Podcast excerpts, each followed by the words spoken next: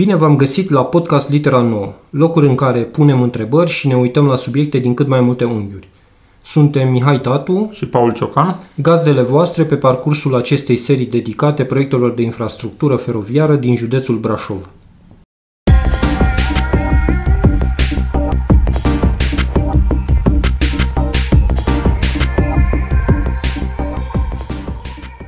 Salutare, Paul! Salut, Mihai! Ne vedem la un nou episod, episodul 7 și revenim cu trenul metropolitan. Uh, de data aceasta, noi informații după discuțiile pe care le-am avut cu Cătălin Frangulea de la Asociația Metropolitană de Transport și cu Marian Geman, directorul Rad Brașov.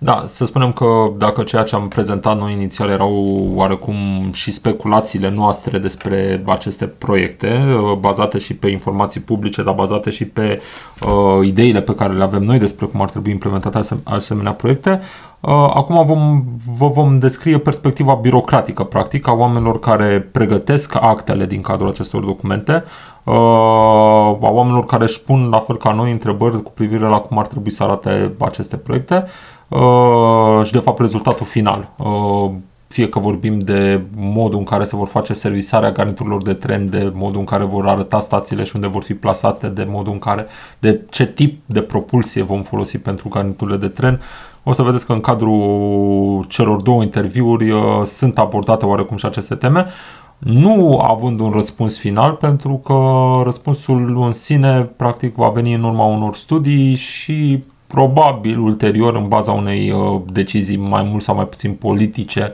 care încă nu este luată și încă nu este momentul de a fi luată, dar uh, vom mai avea prilejul în anii următori să discutăm despre aceste subiecte. Practic vorbim de cele două instituții, Asociația Metropolitană și Rad Brașov uh, și vedem că pe partea de transport pe cale ferată e cumva o noutate și pentru cele două instituții, uh, toată, toată povestea asta. E fire să fie o noutate, nu e nicio surpriză Categoric. din punctul ăsta de vedere și după cum știi prea bine, i-am întrebat și noi pe ei dacă între instituțiile care uh, la nivel local se gândesc să implementeze asemenea proiecte, cum ar fi uh, pe lângă instituțiile din Brașov, sunt instituții din Cluj, din București, mm-hmm. din Timișoara, din Oradea, care sunt în discuții. Uh, exist, i-am întrebat dacă există o formă de colaborare formală. Încă nu există, dar uh, probabil că în curând uh, vom ajunge și în situația de a avea o asemenea colaborare formală, tocmai pentru a exista un cadru legislativ, mai ales cu privire la modul de subvenționare a acestor servicii publice de transport și, uh, și va mai dura mm. probabil până vom avea o decizie și pe tema aceasta. Uh, ca să spunem ascultătorilor, în discuția cu Cătălin Frangulea, uh, am uh, povestit de, uh, pornind de la două uh, documentații, uh, să le zicem așa, uh, chiar dacă discuția s-a extins pe toată povestea trenului metropolitan. Odată avem un studiu de oportunitate pentru achiziția de material rulant, și apoi avem un demers pe, pe o achiziție publică care urmează să fie lansată în cel mai scurt timp. Practic un caiet de sar, am discutat pe tema uh-huh. unui caiet de sarcini uh, necesar în pregătirea licitației pentru achiziția serviciilor de studiu de fezabilitate și de proiect tehnic. Pentru infrastructura pe pentru infrastructura necesară pentru înființarea serviciului de transport metropolitan de călători. Uh, practic, acest studiu va trebui să ne spună unde vom avea gări noi, uh, ce soluții vom avea dublări de linii, electrificare, uh, pasaje rutiere și desfințare uh-huh. treceri la nivel, soluții de interconectare cu celelalte mijloacele de transport din zona metropolitană, serviciu de ticketing, uh-huh. partea de servisare și de depou. Sunt o mulțime de lucruri care vor trebui stabilite prin acest studiu de fezabilitate, dar Cred că cea mai importantă informație și cea care, sincer să fiu, ar trebui să ridice cele mai, cele mai multe sprâncene, se referă și la uh, dorința ca prin acest studiu de fezabilitate să fie studiată posibilitatea construirii a două segmente noi de cale ferată. Uh, ele sunt definite ca Râșnov-Bran, unul dintre ele, iar celălalt este definit sub forma uh, Dârste-Hărman-Bod. Uh, și o să vedeți că mm, deseori, cel puțin eu personal, mă refer la el ca un fel de centură feroviară de marfă pentru traficul de marfă în contextul, în contextul în care avem nevoie să eliberăm infrastructura existentă în momentul de față care traversează orașul pentru a introduce trenurile, ramele noi pentru, de trenuri de pasageri. Deși tu ai mai vorbit de uh, uh, aceste două uh, variante de, de, de a extinde, adică mi-aduc aminte inclusiv când am fost să, să vedem uh, stadiul uh, uh, autostrăzii sau porțiuni de autostradă Cristian Râșnov, am fost uh, uh, la DN73 unde se face traversarea... Uh, unde există o supratraversare a DN73 peste fosta cale ferată industrială care deservea combinatul din Râșnov, această sub, supratraversare în principiu există și ar putea fi folosită uh-huh. pentru a exact pentru a construi această linie de la Râșnov spre Bran, propozisia ar putea în prima, în prima etapă să urmeze exact traseul fostei linii industriale, apoi continuând spre Tohanul Nou și spre Bran. Da, repet, soluțiile în sine vor trebui date de un studiu de fezabilitate, da, da. nu neapărat de... În schimb, mă bucur, uh, eu nu mă așteptam să regăsesc uh, cele două variante luate în discuție, dar mă bucur că se întâmplă treaba asta, uh, că în, într-un fel oamenii se gândesc uh, de acum pentru viitor. Uh, un alt aspect să spunem, faptul da. că există luat, e, e luat în considerare aceste două trasee noi nu înseamnă că există vreo decizie de a fi construite. Da, da. Studiul de fezabilitate va decide dacă este cazul să fie construite, apoi evident uh, rămâne partea de a găsi finanțare și ulterior construcția. Deci o să vedeți că și în cadrul discuțiilor am discutat destul de mult despre calendarul de implementare și uh, cred că veți rămâne cu ideea că nu e corect să dea nimeni pronosticuri optimiste în care să spună că în 2 ani sau 3 ani de zile vor exista trenuri metropolitane care vor deservi zona aceasta. Uh, eu personal îmi doresc mai degrabă infrastructura să existe în următorii 10 ani de zile, construcțiile mhm. necesare și abia apoi să fie înființat acest serviciu. Deși uh, din discuția cu Cătălin și pe partea de studiu de oportunitate, uh, i-au luat în calcul patru scenarii. Nu o să reau discuția acum, că e uh, prinsă cu Cătălin, dar avem o variantă minimalistă în care s-ar putea începe, dacă uh, s-ar putea începe achiziția undeva la nivelul lui 2023 Uh, pentru o operare pe o, da, o scenariul, infrastructură actuală. Scenariul minimalist vorbea de infrastructura actuală și servici, serviciu oferit uh-huh. strict în interiorul județului Brașov. Uh, în scenariul acesta optimist în care s-ar începe serviciul de transport metropolitan extrem de repede, uh, condiția însă era de a găsi finanțare pentru achiziția ramelor, uh, finanțare care momentan nu există. Pe de altă parte, uh, îmi vine greu să să văd așezată uh, și funcțională, chiar dacă am vorbit de o singură linie, de un singur traseu. Uh, pentru că în discuția pe partea de depou și uh, servisare mentenanță uh, am constatat că e una din uh, depou și servisarea e una din cele mai importante elemente în toată ecuația asta, sau cel puțin așa mi-a rămas mie. Uh, și, uh, așa cum ne zice și directorul Rad Brașov, e o sarcină foarte, foarte mare dacă ar fi păi, să... E sarcina importantă pe, din perspectiva operațională. Da. Ratul, în principiu, va trebui să se...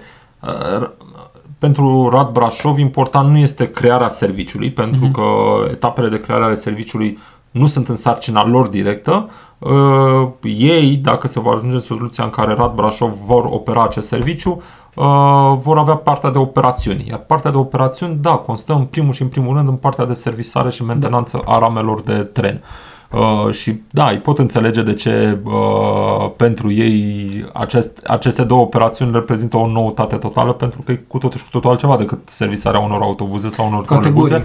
Au, ne, au nevoie de spații, de hale, de oameni pregătiți, de tot ce ține de zona și, aceasta. Și de asta văd dificil că să zicem că achiziția ar, uh, s-ar putea face, uh, nu știu, lansată la începutul lui, lui în 2023 pentru rame, uh, hai să zicem 2024, dacă vrei uh, un termen așa uh, random, uh, dar bun, trenul e circulă, dar unde e garat, uh, unde se face servisarea, După, pentru că... după, după cum o să vedeți de fapt și în interviu, există două variante, două depouri care sunt luate în considerare.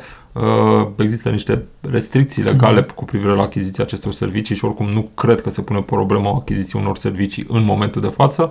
Uh, Sunt convins că se vor găsi soluții în momentul în care vom avea ramele respective, se vor găsi și niște soluții pentru revisa- ser- servisarea lor, dar încă suntem departe de acest moment și Da. n-aș vrea să dăm impresia că se va întâmpla de pe o zi pe alta. Corect. Uh, încă un element uh, uh, despre care am rămas cu o impresie bună, în sensul că uh, se ia în calcul accesibilizarea stațiilor și cumva partea asta de dotări, discuții, deși mi se pare că e Eu- minimalist uh, luată în calcul. E un element obligatoriu pe care Este, doar că uh, noi, din ce discutam în, în uh, episodul trecut uh, pe, de exemplu, soluția bicicletă-tren, uh, care e un element uh, pe modelul olandez care uh, a făcut ca uh, călătoria cu, pe cale ferată să fie mai atractivă. Uh, Practic, uh, aici, deși s- uh, se ia în calcul ca pe, pe rame să avem uh, posibilitatea de a merge cu bicicleta, de a lua bicicleta în, în tren, uh, nu mi-e clar dacă o să avem puncte de rentă bike sau parcări de biciclete, astfel încât, într-adevăr, uh, călătoria aia de acasă până la gară să poată fi făcută cu bicicleta. Da, dar repet, nu e, nu, nu e cazul acum să punem presiune pe acest element, ci în momentul în care va exista un antreprenor care va câștiga licitația și va, îi va avea atribuit contractul pentru studiul de Pentru fezabilitate. În momentul respectiv, din punctul meu de vedere, na, să spunem, noi ca societate va trebui să facem presiune pentru acel, an- pe acel antreprenor și evident pe beneficiarul proiectului, Mhm. adică Agenția de Transport Metropolitan Brașov, uh, pentru a căuta o soluție cât mai ok în ceea ce privește uh, tematicile aduse de tine în discuție. Ramele de tren să fie de o anumită dimensiune, să ofere un anumit, locu- un anumit număr de locuri pentru biciclete. Mhm. Stațiile în sine să aibă o anumită amprentă, să fie poziționate într-un anumit fel, uh, să existe în preajma stațiilor respective, să spunem, niște locuri de parcare și pentru bicicletă. Deci, uh, din punctul meu de vedere, oamenii ar trebui să se oamenii care doresc să facă lobby, să facă presiune pe asemenea teme, vor trebui să se pregătească și probabil că 2022 va fi un an interesant din punctul ăsta de vedere. Da. Bun, încheiem cu aceste considerente introducerea noastră și intrăm în uh, interviu Cel mai bine. și discuțiile cu invitații noștri. Stăm de vorbă cu Cătălin Frangulea, director uh, la Agenția Metropolitană. Te rog, Cătălin, Da, aici, spune-ne numele, că întotdeauna ne încurcăm în Bună el. ziua tuturor! Numele lung este Asociația Metropolitană pentru Dezvoltare Durabilă a Transportului Public Brașov. Cred că e mai simplu să spunem Asociația Metropolitană de Transport, ne, ne iese mai, mai ușor și descrie în totalitate uh, obiectivul nostru. Uh, da, noi suntem uh, asociația de, de comunități din zona metropolitană care gestionează contractul de servicii publice de transport public local, practic contractul cu REATBV. Uh, În paralel uh, încercăm să gestionăm și planul de mobilitate urbană durabilă în măsura în care uh, putem să, să definim sau să contribuim la definirea politicii de mobilitate și apoi să sprijinim uh, primăriile din zonă să implementeze proiectele care sunt incluse în acest plan. Iar demersul, să zic, în această perioadă are legătură cu uh, faptul că uh, planul de mobilitate urbană durabilă al zonei metropolitane Brașov are deja o, o vechime, să zic, de 5 ani de zile și se impune o regândire, o actualizare a planului, tocmai pentru că dinamica în, în, în ceea ce privește mobilitatea e foarte mare și deși îți dorești politici pe termen lung, politici stabile, care, politici publice mă refer, care să, să-ți dea orizontul pe 10 ani, pe 20 de ani, uh, dinamica domeniului spune că 5 ani de zile ar trebui să existe cel puțin o actualizare, o regândire sau o confirmare a, a felului în care îți, uh, îți stabilești proiectele de viitor, astfel încât să poți să răspunzi provocărilor. Bun, Când și- vorbești de dinamică și de schimbări, te referi strict la dinamica dată de schimbările în uh, comportamentul populației și în, compo- în necesitățile ei de transport sau te referi și la modificările în ceea ce privește uh, posibilitățile de finanțare? Uh, și asta, dar mai am o problemă, o, o, o, o, o zonă și în ceea ce privește posibilitățile tehnice. Uh, o, să, o să fac uh, un exemplu legat de autobuzele electrice. La momentul 2014-2015, când se colectau datele pentru actualul CMUD, tehnologia autobuzelor electrice era încă incipientă, existau foarte mari semne de întrebare cu privire la autonomie, cu privire la abilitatea de a opera un vehicul mare doar cu, cu propulsie electrică. Uh, la 5 ani de zile suntem în faza în care Brașovul uh, a reușit să fructifice o serie de oportunități și are o flotă electrică consistentă. Uh, descoperim că ceea ce estimam acum 5 ani ca probleme sunt surmontabile, ne confruntăm cu noi tipuri de probleme care vin cu uh, asociate utilizării unei noi tehnologii și trebuie să ne pregătim pentru ele. Uh, și, evident, uh, uh, uh, asta necesită o calibrare. În ceea ce privește întrebarea ta, sunt într-adevăr câteva aspecte legate de, o să iau în ordine inversă, oportunitățile de finanțare. Teoria spune clar, vrei să-ți faci politica publică ignorând oarecum oportunitățile de finanțare, dar avându-le în, în, în rezervă ca să le folosești uh, uh, la maxim pentru a-ți implementa proiectele propuse. Uh, pentru că teoria e frumoasă și practica ne omoară. Uh, în, în modelul local, românesc, uh, evident că dai o atenție foarte mare oportunităților de finanțare, astfel încât să poți să te asiguri că ceea ce uh, uh, reprezintă o sursă de finanțare se potrivește cu documentele tale strategice. Și atunci e o calibrare în, în, în dublu sens, dacă e să, Bun, să așa. dăm voie să vin și eu la ce vreau eu să subliniez și nu Te știu rog. dacă e corect și de asta am nevoie de perspectiva ta. Uh, senzația mea este că na, ne vom întoarce la transportul metropolitan și că evident va exista observația următoare, oarecum observația care a fost uh, în spațiu public și când a fost vorba despre tramvai. De ce să investim în transport pe șină când am putea să investim în autobuze electrice? Și senzația mea este că uh, autobuzele electrice, uh, oricât se dovedește de fiabilă tehnologia, oricum ocupă același spațiu și vor genera aceleași nevoi de investiții în sistemul rutier. De la străzi, lărgire de străzi, uh, stații, uh, asfaltări și întreținere și tot ce ține de partea respectivă și vor genera evident și aglomerația de pe drumuri pe care na, o resimțim acum în această perioadă a Crăciunului în care înregistrăm acest episod. Uh, în vreme ce transportul feroviar și pe șină are același avantaj întotdeauna de a avea infrastructura lui dedicată, fără aglomerații, fără tot ce ține de partea aceasta concomitent, chiar dacă în spațiu public și poate și în spațiu administrativ brașovean nu există un interes la fel de mare pentru aceste argumente, mă gândesc că este important argumentul uh, economic al existenței unor posibilități de finanțare în condițiile în care principalul finanțator pentru asemenea proiecte Uniunea Europeană pare să pună accentul mult mai mult pe transportul pe, pe șină. Eu o să vin și o să dau un, un alt argument și e corect felul în care ai pus întrebarea. Uh, ai tendința, poate că în primă fază, să spui, ok, E mai simplu să mă concentrez pe transportul rutier, e mai rapid să cumpăr niște autobuze electrice. E o tehnologie pe care am început deja să o operez și pentru care îmi dezvolt capacitățile de a, de a fi uh, uh, eficient cu această tehnologie. De ce să mă mai chinui cu trenul? Uh, răspunsul pe care, sau perspectiva pe care eu o văd este următoarea. Uh, pentru că multe orașe europene către care noi ne uităm cu admirație și invidie, poate la un moment dat, funcționează cu sisteme uh, de mobilitate urbană metropolitană pe șină. Că e vorba de tramvai sau că e vorba de tren în funcție de specifică, specificul fiecăruia. Ori, uh, faptul că la ele funcționează înseamnă că acolo există un potențial de dezvoltare. De cealaltă parte, potențialul teritoriului local brașovean este legat de o densitate de rețea feroviară destul de mare, clar peste medie.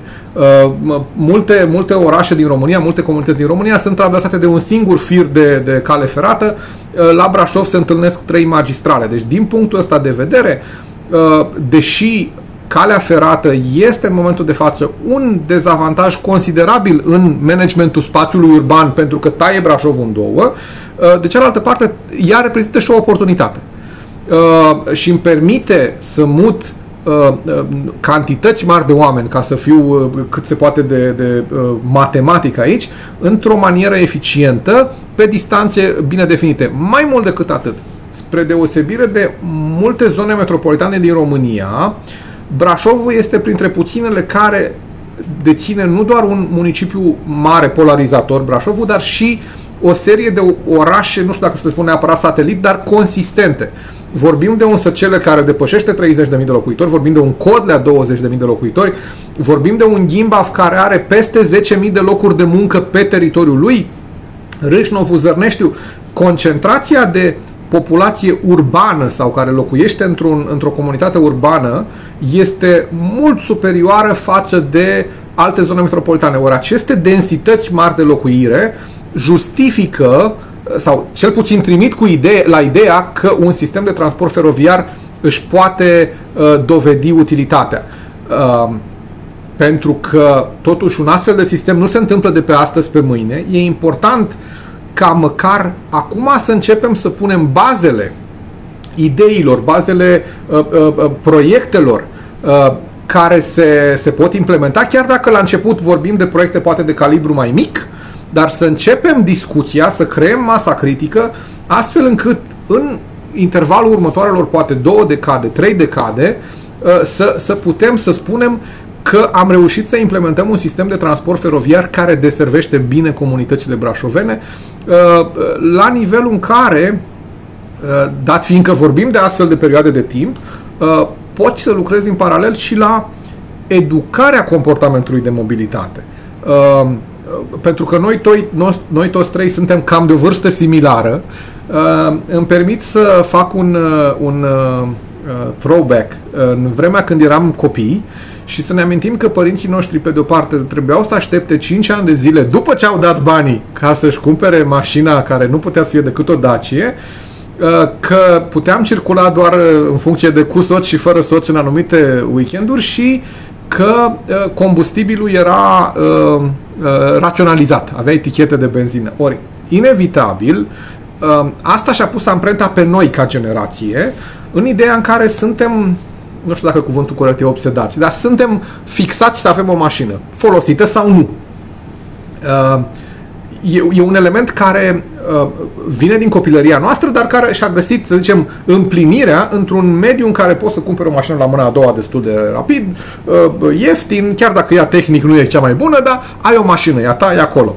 Uh, ori în aceste condiții, dacă am reușit să începem sistemul de transport metropolitan feroviar uh, și la fel și cel electric pe, pe roată, pe cauciuc, pe anvelopă, să funcționeze într-un crescendo predictibil, atunci putem să ne bazăm pe faptul că copiii generației noastre se vor uh, obișnui atât de mult cu transportul public, fie că vorbim de el pe rutier sau feroviar, încât la momentul în care serviciul este deja funcțional, ai și noua masă de clienți care să-l folosească în mod, uh, în mod uh, predictibil și sustenabil.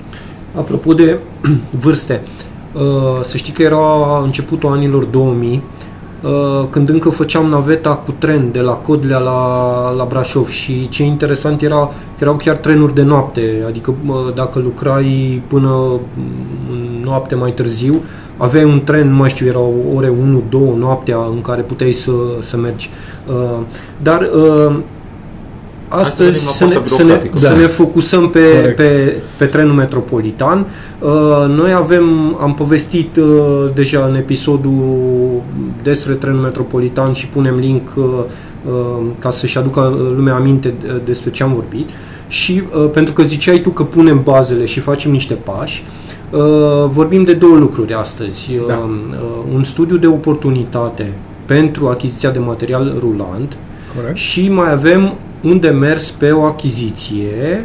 Pe studiu de fezabilitate. Da. da aici lucrurile au început undeva prin uh, vara lui 2020, poate un pic mai devreme primăvară, în care uh, au fost inițiate o serie de, de uh, uh, contacte cu reprezentanții sectorului feroviar uh, pentru a încheia, pe de o parte, un acord de parteneriat care vorbea despre acest sistem de transport public la nivel uh, metropolitan repet, pornind de la ideea că Brașovul are o densitate de căi ferate superioară mediei naționale. în urma acelui, uh, acelor discuții, la nivelul Asociației Metropolitane de Transport, s-a pornit mai întâi cu un uh, uh, mic studiu care s-a dorit la vremea respectivă un fel de studiu de prefezabilitate, un studiu de oportunitate al ideii.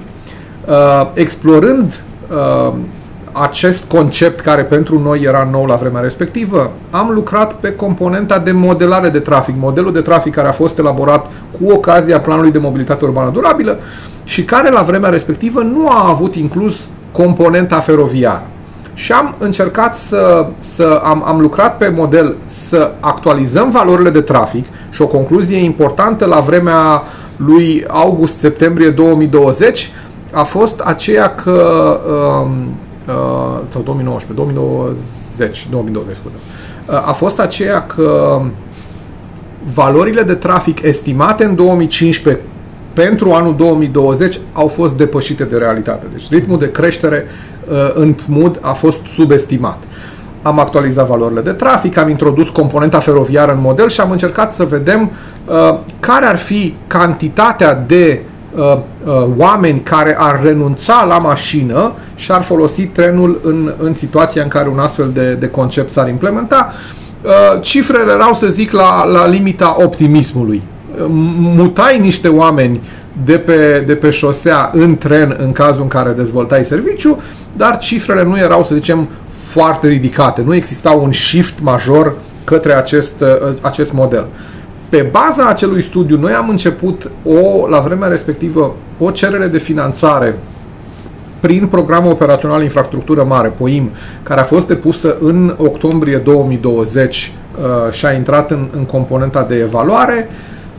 Pe parcursul anului, două, sfârșitului de an 2020 și până aproape acum în 2021 la final, am trecut prin o serie de clarificări cu autoritatea de management, ne-am calibrat foarte mult pe ceea ce se dorește și am ajuns la o formulă pe care, pe care uh, organismul intermediar de transport a acceptat-o, care vorbește de un demers de proiectare, studiu investițional plus studiu de fezabilitate și documentații de achiziție, pe, uh, să zicem, trei direcții majore. Pe de o parte vorbim de cele șase trasee existente uh, uh, feroviare, uh, mă refer cele trei magistrale, uh, magistrala 300 Uh, fiind ruptă în două, Predeal, Brașov și Brașov-Feldioara, uh, ai Brașov-Codlea și apoi Brașov-Sfântul Gheorghe și cele două uh, uh, linii neinteroperabile, uh, întorsura Buzăului și, și Zărnești. Astea sunt, să zicem, pachetul de șase existente, la care se adăuga o a șaptea linie, este vorba de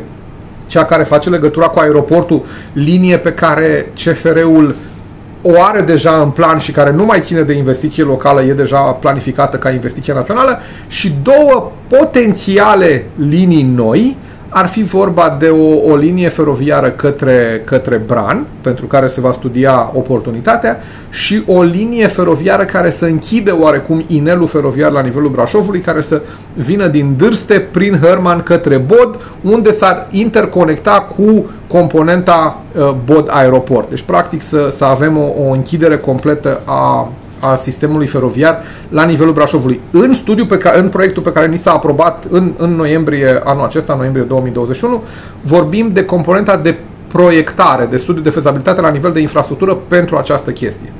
În paralel, pentru că noi vorbeam de actualizarea planului de mobilitate urbană și de deschiderea unor oportunități, ne-am dat seama că uh, planul de mobilitate urbană actualizat trebuie să se sprijine pe mai mulți piloni, dacă vrei, uh, uh, ca elemente cruciale. Actualul plan se sprijină pe transport public. Este singurul picior major care a fost dezvoltat și impactul s-a, s-a văzut în special în achiziția de, de, de vehicule. Există câteva, uh, să zicem, investiții complementare care sunt încă în derulare. Mă refer aici la partea de garaj și mentenanță, la terminalul de la gară, în timp ce componente, să zicem, sau alți piloni nu au fost atât de mult uh, uh, dezvoltați. Mă refer la partea de trasee de bicicletă, cele două trasee care erau incluse în, în MUD și care au fost solicitate la POR uh, sunt încă în faza de proiect tehnic, uh, iar Park and Ride-ul încă, încă e în uh, faza de proiect tehnic și el. Deci, singurul pilon major al MUD-ului actual era, e transportul public. Uh, în noua viziune, uh, decizia uh, către care încercăm să ne îndreptăm este să mărim baza acestui plan de mobilitate prin a, dez- a consolida pe de o parte pilonul de transport public uh, rutier pe roată, ai da o nouă dimensiune în transportul feroviar și o să mă întorc imediat la el și de a ne concentra pe modurile active de deplasare, mers pe jos și, și, și uh, mersul cu bicicleta. În partea de feroviar avem proiectul pe Poim de care, de care am vorbit mai devreme, dar avem și un studiu de oportunitate uh, comandat de, de către Asociația Metropolitană de Transport, în care ne-am concentrat strict pe achiziția de material rulant, de vehicule pe șină, care să ne asigure uh, uh, un, poten- un, un transport calibrat cu ceea ce avem acum. Practic, uh, dat fiind că infrastructura feroviară există, chiar dacă ea e deja utilizată de trenurile de lung parcurs, de trenurile de marfă, am plecat de la premiza că în eventualitatea în care putem să fructificăm diferite oportunități de finanțare uh, disponibile în următoarea perioadă și reușim să cumpărăm rapid uh, uh, niște garnituri de tren, rame uh, uh-huh. electrice uh, sau hidrogen, pentru că încă e o discuție aici, uh, uh, cât de cât uh, uh, uh, pe infrastructura existentă putem începe un serviciu. El va crește gradual în funcție de, de uh, evoluția infrastructurii, dar astăzi, dacă am reușit să zicem să avem uh, câteva garnituri și îndeplinim condițiile procedurale ca să fim operatori de transport feroviar, să existe un contract de servicii publice, am putea să operăm. Uh, pe, pericolul aici este să zicem că uh, trebuie să, să comunicăm foarte clar că acesta, dacă va începe să funcționeze, va fi un serviciu care evoluează. Incipient.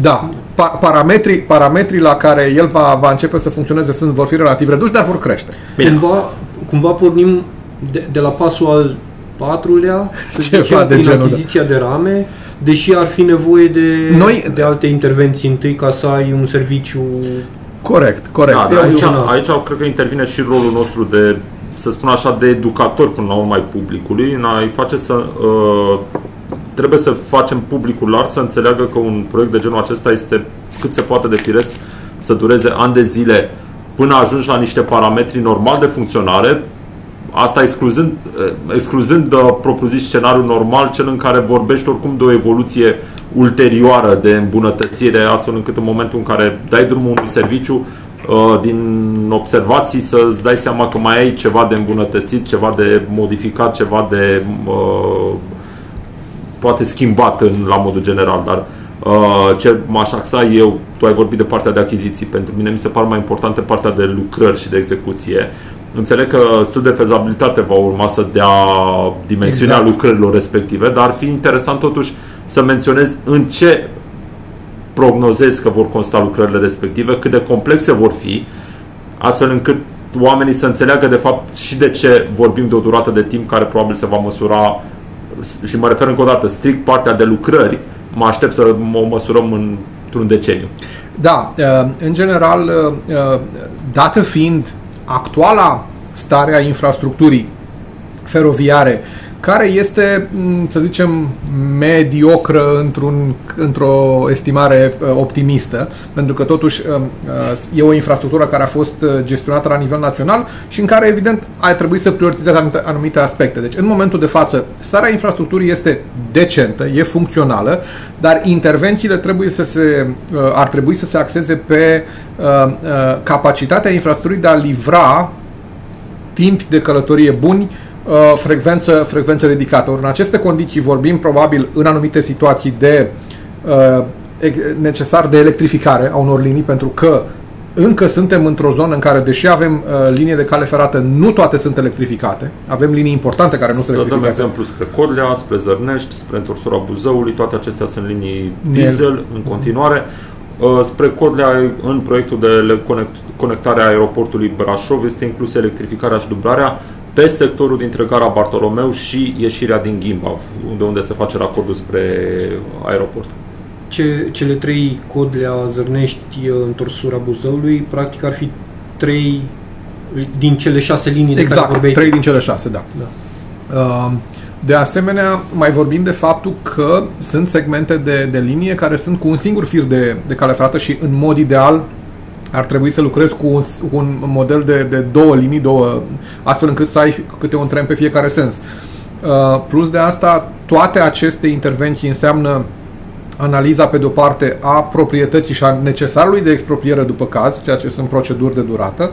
E vorba de lucrări de construcții, mă refer la terasamente care trebuie să fie foarte bine executate și într-o anumită secvență și cu un anumit timp de, de, de succedare pentru că uh, cerințele tehnice pentru infrastructura feroviară sunt foarte specifice și nu te poți, uh, nu poți face rabat de la, de la calitate.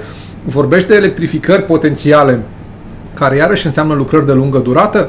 Uh, în, în aceste condiții... Și mai vorbesc oarecum și de partea de accesibilitate, pentru Da. că ai nevoie de stații noi, ai nevoie de accesibilizarea stațiilor existente și a stațiilor noi și mai ai nevoie de un element care l-am, l-am discutat în faza de pregătire a interviului, uh, partea de uh, pasaje rutiere, pentru că într-un Intersectarea serviciu cu- în care avem frecvențe mari, uh, nu vom putea să rămânem cu treceri la nivel, uh, pentru că aceste treceri la nivel vor genera extrem de multă Exact. frustrare în partea de șoferi. O, o de să mă rutieri. întorc în urmă cu câțiva ani și o să uh, uh, îi ro- vă rog pe voi și pe cei care ne ascultă să-și amintească dacă e, pot cum funcționa trecerea de la nivel cu calea ferată la strada Independenței, unde aproape jumătate din timpul de zi uh, bariera era, era pusă. Și uh, poate că uh, nu, lucrurile negative ai tendința să le, să le uiți și să te focusezi pe pozitiv, ceea ce e foarte bine, dar mi-amintesc cât de uh, până la urmă neatractivă era strada Independenței pentru a te conecta cu Bartolomeu, pentru că acolo era barieră. Era un capăt, o fundătură, Da, ca să zic da, așa. era un, practic un drum închis. Uh, și, și acum, ce, ce trafic mare și ce dezvoltare mare e în zonă, pentru că dintr-o dată uh, calea s-a, s-a deschis. Ori da, este esențial ca în toate intersectările dintre calea ferată și rețeaua rutieră, să, uh, fiecare să aibă calea lui, să existe fir continuu de, de derulare a, a traficului. Uh, tocmai din acest motiv, în SF sunt prinse 14, dacă nu mă înșel, trebuie să verific, 14 uh, lucrări de pasaje rutiere tocmai pentru a asigura acest Bine, motiv. eu voi mai avea observația în care numărul de 14 mie mi se pare mic. Uh, Aș, aș avea observația legată de faptul că în anumite situații s-ar putea să fie nevoie de pasaje inclusiv pentru drumuri agricole sau, mă rog, de treceri pentru drumurile agricole, pentru că putem să ne referim la pasaje Corect. supraterane sau la niște treceri subterane. Uh, uh, menționez lucrul ăsta pentru că mi-aduc aminte și acum de un incident în care o cunoștință de-a mea a fost implicată într-o mașină care folosea un drum de pământ undeva între Ghimbaf și Codlea pentru a ajunge la niște terenuri pe care le avea în partea nordică a căii ferate, o zonă care în mod, în nici în momentul de față în practic, nu, este, nu există o altă soluție pentru a ajunge rutier în zona respectivă. Uh, practic, investițiile oricum ar trebui să fie privite într-o sinergie comună, nu numai în feroviar, ci și în partea rutieră. În zona respectivă, de exemplu, oricum ar trebui să avem la un moment dat și o autostradă care ar trebui să lege Bucureștiul de Sibiu și Partea, partea bună, dacă vrei, sau cel puțin premiza bună în momentul de față, este că uh, vorbind de un studiu de fezabilitate de anvergură mare, care ia în calcul toate aceste componente feroviare și felul în care infrastructura feroviară se va intersecta cu alte sisteme, așteptarea mea este ca, în afară de ceea ce noi am estimat ca necesar de proiectare și automat se va livra la, la fază de, de studiu de fezabilitate din acest contract. Estimarea mea este că uh, oamenii care vor fi contractați să poată să-mi dea și o listă, dacă vrei, pe cât se poate detaliată de investiții adiacente care ar trebui să fie făcute fie de autorități locale, fie de autorități județene sau centrale în funcție de, în funcție de uh, uh, uh, tipul de, de investiție, care să îmbunătățească sistemul. Și ăsta e un punct de vedere foarte important că dincolo de drumuri naționale sau județene care se intersectează cu uh, cale ferată, ai situații de drumuri de câmp, ai situații în care ai nevoie poate de niște traversări pietonale în spațiu urban construit, care astăzi, în opinia mea, sunt profund, hai să nu zic ignorate, dar uh, ne plângem de calea ferată că, că ne taie orașul în două și asta e realitatea, dar mi se pare că avem un număr, nici nu știu, cred că nu avem vreo trecere pietonală În peste total calea ferată. sunt trei treceri pietonale subterane, cea de la pasaj Nu, de la sub- Griviței, da, da. cea de Da, ai la dreptate. Kreiter, care trece și pe sub uh, DN11 și uh, uh, cea de la, din Triaș și cea din Kreiter, care e în zona școlii, școala 11, dacă nu Pentru În că- Nerva, acolo, în- Uh, Nu, Florilor. Dar În în, zona uh, Florilor uh, Kreiter. în contextul în care mă întorc la pilonul de PMUD, în contextul în care unul din pilone ar trebui să fie modul activ de deplasare mers pe jos sau mersul cu bicicleta, fie că vorbesc de subtraversări sau supratraversări, ar trebui să am aceste interconectări mai dese peste calea Corect. ferată în zonele urban construite, în zonele dense, pentru a permite și a încuraja până la urmă uh, aproape că este uh, de dorit uh, să, să-i, să-i spun unui cetățean că deplasarea cu mașina îl costă atâtea minute în plus pentru că trebuie să meargă până la sub traversarea de la 13 decembrie sau pe o, pe o, pe o altă cale, dar îi ia exact 5 minute să traverseze pe jos sau cu bicicleta pe pasarela sau pe pasajul care e la 3 minute de blocul lui. Uh, și uh, uh, nu știu dacă mai locuiești unde locuiai, dar...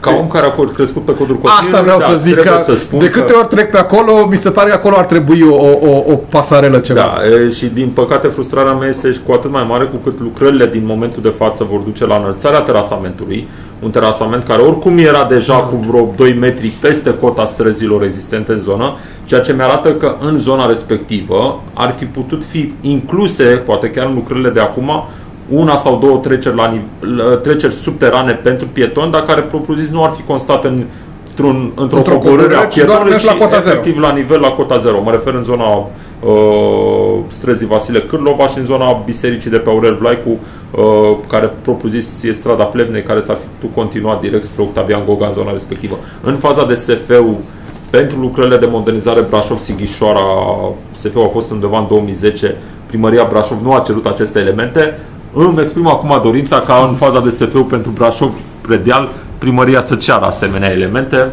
Rămâne de văzut. Asta, a, a, a, ca discuție, noi am discutat în episodul trecut un pic și de uh, sistemul acesta, bicicletă-tren, uh, modelul olandez, uh, pe el am adus în discuție.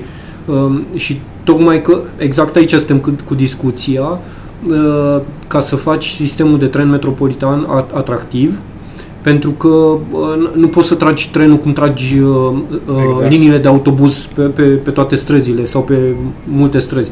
E o singură linie, nu? Sau uh, o gară sau două sau, nu știu, trei. Depinde de, de mărimea orașului. Și atunci uh, uh, gările prevăzute cu facilități pentru oh, bicicliști. Clar, dar și, dar și, și vagoanele sau no, garniturile care vor fi folosite vor trebui să fie adaptate mediului uh, urban sau folosirii în regim urban. Acum uh, o să-mi permit să fac o, o paralelă, poate e un pic forțată, dar cred că, e, cred că e relevantă. Diferența dintre un autobuz și un autocar. Autocarul este gândit pentru un, un sistem de lung parcurs și atunci toată lumea are loc pe scaune, există o centură de siguranță, există un spațiu dedicat pentru bagaje care în cazul unei frânări bruște să nu Uh, lovească pasagerii. Uh, gândirea e pentru un confort pe durată, de, uh, pe o, o durată lungă de timp. Autobuzul fiind designed, proiectat, scuze, pentru, pentru un scurt parcurs, el permite transportul în picioare, bagajele nu au neapărat un loc clar definit. În mod normal ar fi, e pregătit pentru transportul persoanelor cu dizabilități în mod ideal uh, ar trebui să ai și opțiunea de bicicletă și autobuzele de poiană care au acea remorcă sunt un exemplu bun. Fac o paranteză, cred că colegii de la uh, uh, Transport Public București pregătesc o achiziție de multe astfel de remorci, vor să doteze mai multe autobuze cu, cu astfel de remorci. Uh, în aceeași manieră... La fel putem vorbi și în cazul ramelor de tren, pentru că exact. este diferența foarte clară pe care o vedem între vagoanele de tren compartimentate, Uh, cu spații de uh, bagaje separate, cu uși mici care nu permit un volum foarte mare de pasageri care să urce și să coboare. Acelea sunt rame de tren pentru trenuri de lung parcurs. Comparativ cu alte rame de tren, precum inclusiv săgețile albastre, cunoscutele da. Uh, automotoare de la Desiro, uși duble care permit un flux foarte mare de călători care coboară, urcă concomitent, fără compartimentări care să permită, nu știu, izolări termice și uh, uh, un anumit confort uh, acustic, Uh, propriu zis, ramele de Siro, de exemplu, sunt uh, ramele săgețile albastre, sunt un exemplu foarte clar de ramă de tren creată pentru un transport metropolitan. Din păcate, în România au fost folosite contraintuitiv pentru distanțe de lung parcurs, exact. ceea ce e complet Și, și aici o să mai adaug că ramele ar trebui de asemenea pentru acest uh, transport de tip urban, de scurt parcurs, să includă în lumina evoluției ultimilor ani și o serie de mici facilități de tipul conexiuni uh, USB uh, Prize. grămadă, tocmai pentru micile încărcări. Repet, gândind, gândind uh, călătoria la un interval de poate 10, 15, 20 de minute petrecut în tren maxim, deja 20 de minute poate că mergem către durata, durata maximă a călătoriei, evident acces la internet, opțiunea pentru a, a te urca cu bicicleta sau măcar o zonă definită cu un rastel pentru biciclete, pentru că așa cum ai spus Mihai, soluțiile de tip first mile, last mile ar trebui să fie făcute cu bicicleta sau pe jos, interconectarea esențială cu rutele de autobuz și atunci să poți să, să programezi frecvențele de tren corelate cu liniile de autobuz care vor trebui deviate în vecinătatea acestor gări, puncte de oprire. Uh, și uh, toate astea într-adevăr sunt uh, pe de o parte un volum mare de lucrări, mă întorc la, la, la discuția mai devreme, Paul, pentru că, într-adevăr, asta se vor întinde în timp, dar înseamnă și un efort de regândire a spațiului urban, pe termen lung, pentru că uh, uh, modificările vor fi, să zicem, uh, uh, periodice și uh, uh, vor evolua de la minim la maxim, uh, pe, pe termen lung, tocmai pentru a redefini spațiul urban într-o, într-o uh, uh, manieră, să zicem, feroviar friendly, railway friendly. Asta, uh, discuția nu e doar despre rame. Da. Și uh, te întreb de, de gări în special pentru că luați în calcul și înființarea de stații noi Da, este și esențial. modernizarea celor existente sau a unora. O să, o să mă întorc la, la uh, ce a spus Paul mai devreme despre uh, uh, independenței, care în lipsa pasajului era o fundătură. Uh, uh, zona astăzi din uh, uh, crinul lui Minerva, care practic până acum, uh, hai să zic 10 ani, aia era o margine de oraș oarecum uitată sau puțin uh, uh, uh, frecventată. Drumul care s-a făcut și care la un moment dat permitea uh, uh, să zic, ocolirea lui Saturn și Vlahuță în condiții decente, uh, dintr-o dată a dat o nouă dimensiune acelei zone, ori uh, eu vin și pun problema că prezența acelei căi ferate uh, în zonă și necesi- densitatea mare de locuitori, pe de-o parte, impun noi zone de oprire, stații, dar automat asta va însemna că o mare parte din interesul sau focusul din zona Saturn-Vlahuță se va muta crinului Minerva și toată zona aia va prinde o nouă viață, dacă vrei. Eu cu puțin efort cred că și zona Gemeni va deveni altfel conectată în condițiile în care va avea acces la, la calea ferată pe sub pasajul dinspre Gemeni. Deci mișcă, uh, schimbările vor fi majore. Da, eu mă, eu mă gândesc inclusiv la un impact de retail. În momentul în care vei avea pasageri, pasageri într-un sistem feroviar care vor circula constant în acele zone, uh, vei declanșa poate și interesul unor antreprenori să deschidă magazine în zonele respective, având vadul comercial. Și tot așa, din punctul meu de vedere, mai există o observație uh, văzută în orașele în care avem sisteme de transport feroviar bine puse la punct. Uh, prețul, și și de fapt inclusiv în, Braș, în uh, București am văzut imagini de genul acesta, uh, statistici privind prețul de vânzare a unor apartamente în preajma gurilor stațiilor de metrou, care este constant mai ridicat decât al acelor apartamente aflate departe de gurile de metrou. La fel îmi închipui că într-un viitor în care transportul metropolitan ar fi pus la punct, am putea vorbi de un interes în, inclusiv în dezvoltări rezidențiale în preajma unor stații feroviare bine amplasate.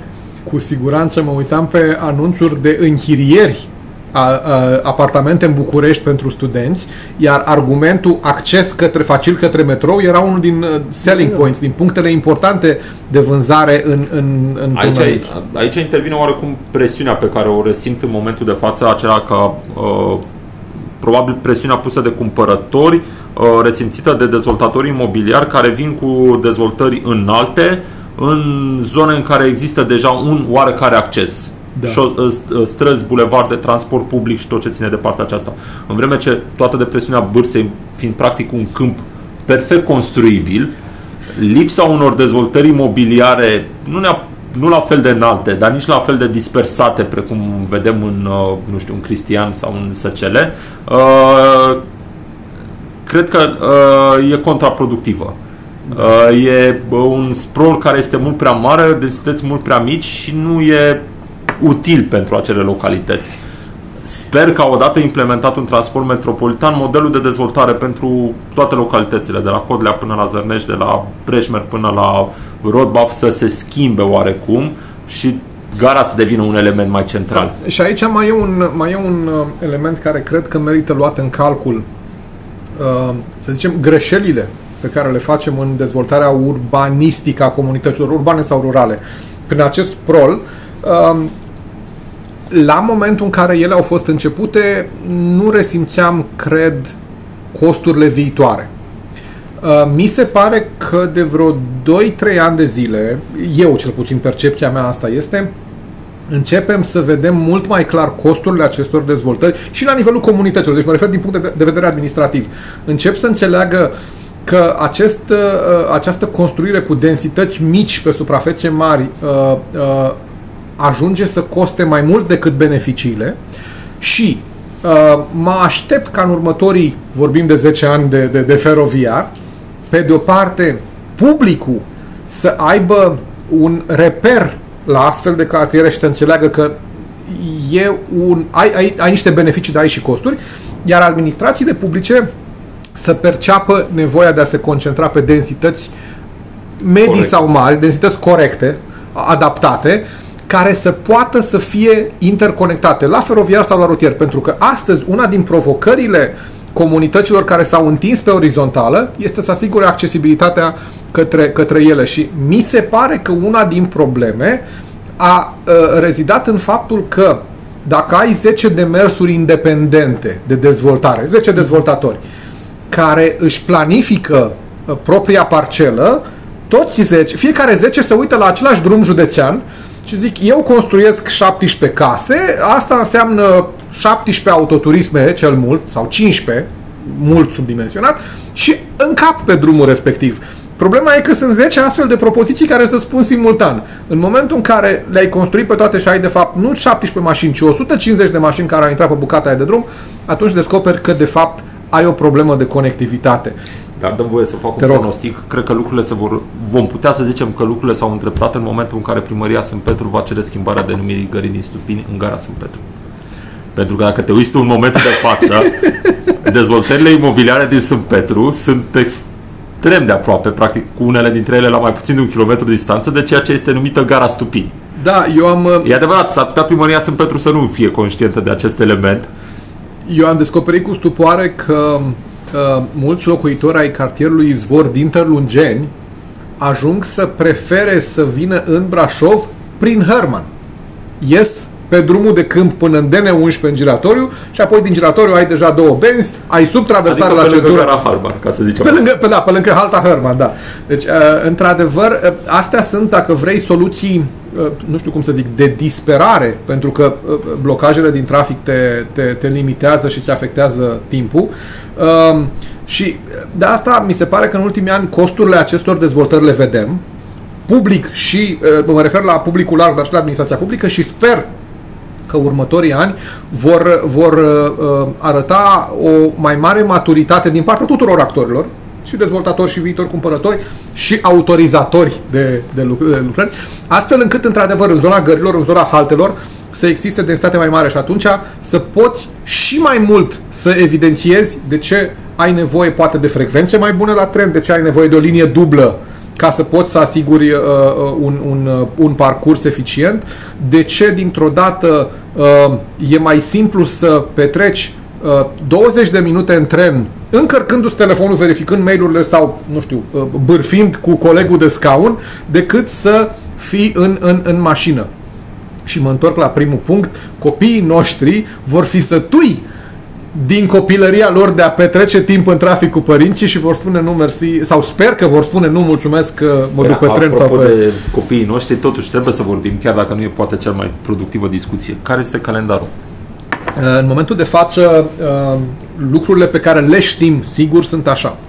Studiul de fezabilitate pe componenta de infrastructură va fi finalizat până în decembrie 2023 este limita prin care limita impusă efectiv de finanțare, de program operațional infrastructură Dar care studiul încă nu este contractat. Nu, suntem în faza în care documentația este transmisă la ANAP pentru, pentru certificare. În momentul în care primim avizul, uh, o lansăm licitația, dar uh, uh, planificarea a fost făcută ca uh, efectiv contractarea să fie cel târziu în aprilie 2022 și au la dispoziție până în sfârșitul noiembrie, de fapt, noiembrie 2023, să livreze tot acest demers de, de SF în ceea ce privește studiul. Nu mă puțin. În partea aceasta de demers de SF sunt incluse și anumite elemente precum obținerea de aviz de mediu sau listă Da. de potențiale terenuri care trebuie expropriate cu pentru siguranță, lucrările da. propuse și tot ce ține de partea Exact, aceasta. da. Uh, tocmai pentru a înțelege și publicul de ce e nevoie de un număr de circa 18 luni din câte îmi spui Da, tu. da.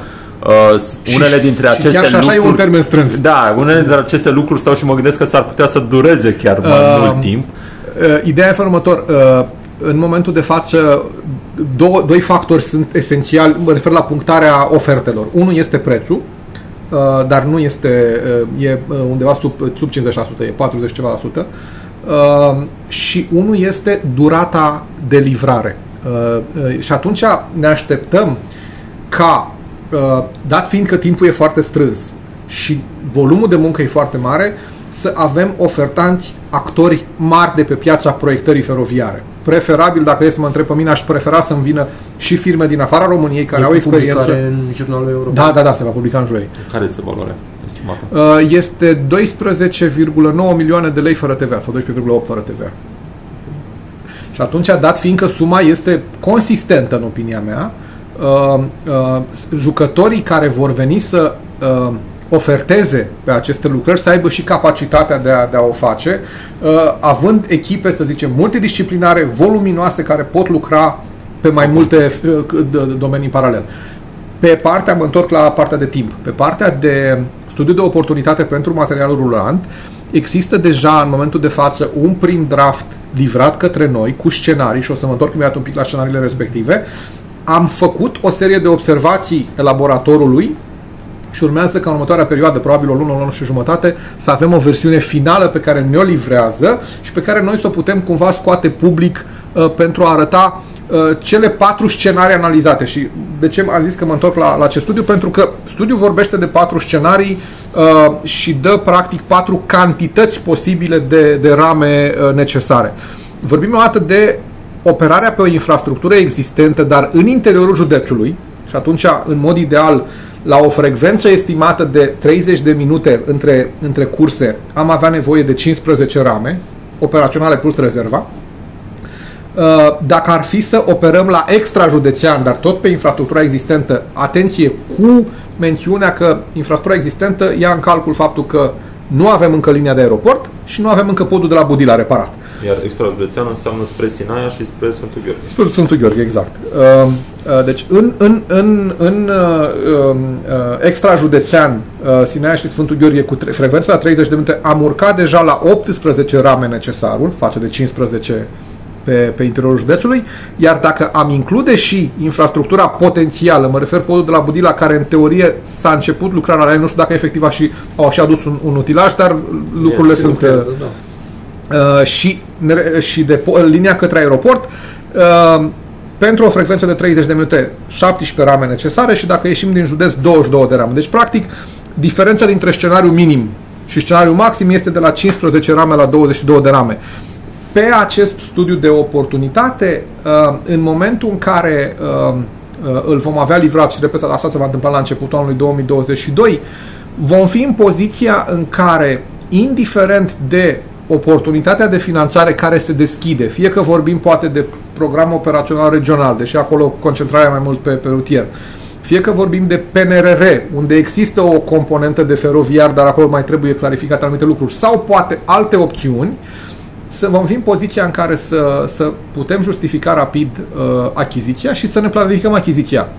Și aici trebuie însă uh, uh, luată în calcul o potențială temporizare care va fi definită de oportunitatea de finanțare, dacă nu uh, uh, merită să segmentăm aceste achiziții pe loturi, astfel încât loturile să corespundă gradului de potențială furnizare a serviciului de transport feroviar. Dacă, am, a- dacă pot să furnizez doar transport feroviar pe infrastructura existentă, printre trenurile de lung parcurs și cele de marfă, ok, mă descurc cu 5 rame și încep pe anumite uh, relații, un serviciu poate, poate nu va oferi o frecvență de 30 de minute, poate la 40 sau 50 de minute, dar încep lucrurile, și creez o bază pentru viitorii utilizatori și pe măsură ce lucrurile din zona de infrastructură funcționează, să pot să dau permisiunea pentru noi livrări din partea constructorului. Pentru că oricum, uh, aici mai fac o observație, nu e ca la uh, uh, achiziția unui autoturism în care te duci în târg la mâna a doua sau te duci la dealer și spui o vreau pe aia și zice ok, vine în două săptămâni, poate trei dacă chiar nu merg lucrurile. Aici nu se lucrează cu stocuri, în general achizițiile se fac pe comanda viitorului vehicul. Bine, fac și observația, presupunând acest scenariu în care am face achiziția rapid și deci nu am avea alte investiții făcute, oricum veți avea nevoie de o lotizare al, pentru că vom, va fi nevoie de rame diferite. Clar unele diesel, altele electrice. Diesel cu siguranță nu vom putea cumpăra din fonduri europene. Deci doar dacă decidem să, să le luăm din, poate din fonduri locale sau dintr-un împrumut bancar, dar altfel Uniunea Europeană se uită doar la electric sau hidrogen. Ok. Uh, tehnologia cu hidrogen, am mari dubii că vom fi noi capabili să o gestionăm. Da, sunt multe semne de întrebare acolo pentru că sunt multe variabile pe care Brașovul nu le nu că nu le poate controla, nu, nu e un teritoriu fe, f, uh, favorabil, să zic așa. Da, vorbim inclusiv de întreținere. Hai să zicem că ni le permitem, le cumpărăm, tot restul va presupune un, un grad de întreținere, un grad de utilizare care va trebui bine gestionat și care nu avem experiență în sine. Da, e, e important că și aici e o discuție legată de uh, felul în care astăzi avem o această flotă electrică, pentru că uh, așa cum spuneam, în momentul în care nu aveam vehiculele, ne așteptam la un set de probleme, ne gândeam la autonomie, ne gândeam la temperatura la care trebuie să stea noaptea și erau, cum să zic, întrebări coerente și plauzibile la momentul respectiv. Astăzi, în calitate de operatori de autobuze electrice, ne dăm seama că ai uh, probleme de stații de încărcare, de felul în care faci încărcarea, de balansarea uh, întregului uh, încărcării în, în, în, între elementele bateriei, de necesitatea de a asigura un anumit tip de mentenanță, de a te baza pe fluxurile de date pe care computerul de bord ți le dă și să le integrezi în procesul de la deciziilor. De ce nevoie, dacă vrei, de o consolidare a capacității operaționale? Astăzi, dacă ar veni cineva și ne-ar pune cadou în fața ușii. Și mă refer la autobuze, dar discuția e valabilă și pentru tren. 10 uh, vehicule pe hidrogen și ne-ar și spune, nicio problemă, vă dau eu combustibilul, aduc eu un tank mare de hidrogen și îl punem aici, descurcați-vă operațiile. Capacitatea efectivă de a opera cu el uh, este limitată și aia trebuie construită în timp. Uh, uh, eu și colegii mei lucrăm și la un studiu de oportunitate pentru achiziția de autobuze și ne-am uitat la două variante. Uh, electric versus hidro... electric cu baterii, cu acumulator și electric cu pilă de, de hidrogen. În momentul de față, ambele au plusuri și minusuri și încercăm să găsim o formulă prin care să le putem compara corect și plauzibil, pentru că suntem conștienți de următorul lucru. Viziunea pe care o ai când nu ai vehiculul și nu l-ai operat, este că punctele vulnerabile sunt X, Y și Z. Experiența cu autobuzele electrice, deși o experiență bună și încurajatoare, ne-a arătat că dincolo de, să zicem, vulnerabilitățile din X, Y și Z pe care le estimai și te puteai pregăti, mai există niște problemele în punctele T, V și W pe care nu le-ai estimat, n-aveai de unde să le estimezi, deci nu e o problemă de reavoință sau de, de, de slabă pregătire, ci efectiv de a încerca să, să operezi un, o nouă tehnologie și să, uh, să te, te folosești de ea corect. Uh, nostalgia din mine spune, ne amintim de primele noastre telefoane mobile care trebuiau uh, formatate la prima încărcare, dacă mai ținem de, da, domnule, da, prima da. încărcare trebuie să fie de X ore și mai rău, de Dacia 1300 care trebuiau să-și facă rodajul 5 micre de kilometri. Era o întreagă filosofie a rodajului. E, astăzi nu mai e problema asta și probabil că în timp și vehiculele uh, care vor veni, nu atât că nu vor avea nevoie de ele, dar vom avea noi capacitatea de a le opera uh, facil și, și fluid, fără să, să existe aceste întreruperi. Dar da, astăzi, dacă ar veni cineva să ne spună luați ramele astea cu hidrogen sau autobuzele astea cu hidrogen, în primă fază ar fi un șoc pentru Bun. noi. Ne întoarcem, da. ne întoarcem înapoi la calendar. Da. Ce ne spui tu nou este că oricum depindem foarte mult de liniile de finanțare disponibile, pentru că volumul de investiții, fie că vorbim de achiziție de rame, fie că vorbim de lucrările necesare pentru un anumit tip de serviciu fer- pe feroviar metropolitan, uh, volumul de investiții este foarte mare. Da. Ne poți da și o estimare așa?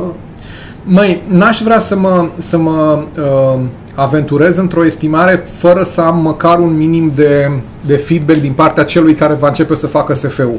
În momentul de față pot să, pot să estimez doar, uh, să zic așa, costul ramelor, dar și aici e un cost, uh, uh, cum să zic, uh, e, repetiție, scuzați repetiția, complet estimat, uh-huh. pentru că vorbim de niște rame pe care noi le considerăm utile pentru traficul urban, dar în momentul în care încep să pun anumite specificații pe ele, vorbeam de prizele USB, care astăzi poate nu sunt o, o normalitate în ceea ce se produce astăzi, deja anumite, anumite costuri cresc. Și atunci, în momentul de față, poate că aș fi, aș fi um, ușor reticent să, să dau o estimare, dar dacă nu mă înșel, numai o secundă scurtă o să vă rog să-mi dați, la partea de uh, material rulant, cred că estimarea era de 156 de milioane de euro pentru 23 de rame de, de, de parcurs urban. Asta deci, ca, să, ca să înțelegem și o să mai vin, o să mai vin cu o, cu o notă importantă. Uh, fac o paralelă cu ceea ce s-a întâmplat la transportul rutier, transportul pe roată. Uh, în relația Uh, dintre operator și autoritatea contractantă, uh, administrație publică, în furnizarea serviciului transport public, un element important este uh, compensația de obligație, pentru obligația de serviciu public. Practic, costul plătit de utilizator, biletul sau abonamentul, reprezintă o componentă a costului, restul este acoperită de primărie prin noi pentru primăria Brașov. Lucrurile au funcționat oarecum fluid pentru că și când își gestiona propriul transport în municipiu și apoi ulterior prin noi ei plăteau deja o compensație, pentru localitățile din zona metropolitană a fost un mic șoc când au trecut de la un transport județean în care n-aveau niciun fel de implicare financiară, dar niciun fel de decizie, la momentul în care ai control în principiu total prin intermediul asociației asupra programului de transport, asupra rutelor, asupra stațiilor, dar există o compensație care trebuie plătită, există niște gratuități care trebuie acoperite. E, în aceeași manieră vin și spun că transportul feroviar va avea nevoie și de un cadru legislativ și procedural complet nou, pentru că inclusiv pentru astăzi oamenii din feroviar, care sunt obișnuiți doar cu trenurile de lung parcurs și cu trenurile de marfă, să intre într-o zonă de scurt parcurs uh, uh, vor implica cel puțin la început o serie de costuri mari de operare, ceea ce va însemna o serie de costuri mari de compensare, pentru că nu poți să arunci toată greutatea costului pe pasager, pe clientul final, și atunci, uh, în paralel cu ceea ce noi lucrăm, este clar că e nevoie de o regândire și a cadrului legislativ. Eu sper că printr-o asumare de către bugetul național sau de către organismele centrale a unei componente a costului. Și argumentul meu este că îmi spui sau ni se cere nouă marilor orașe, marilor zone metropolitane în România să fim motoarele dezvoltării economice și evident, natural, organic, ele trag, sunt locomotiva acestei dezvoltări. București, Cluj, Constanța, Brașov, Iași, uh, la un e nevoie și de un sprijin din național care să vină să spună motor, îți dau și eu uh, AdBlue, în afară de combustibil îți dau și uh, un... un... Bine, am observație. Există și în momentul de actual o compensație care vine de la bugetul național către operatorii de transport de persoane feroviare. Că vorbim de ce da, călători, că adevărat. vorbim de Region Trans, de Softronic și așa. Există și în momentul de față o schemă în picioare ea din informațiile pe care o am este funcțională. Da, în da, da. momentul da. în care operatorul care va opera pe uh, transportul metropolitan din Brașov, că se va numi Rad Brașov, că se va numi poate CFR Călători. Doamne ajută, oricare sub e un okay. brand distinct sau mai știu eu ce altă nume. Operatorul respectiv va avea dreptul la acea subvenție care este da. gândită la nivel național.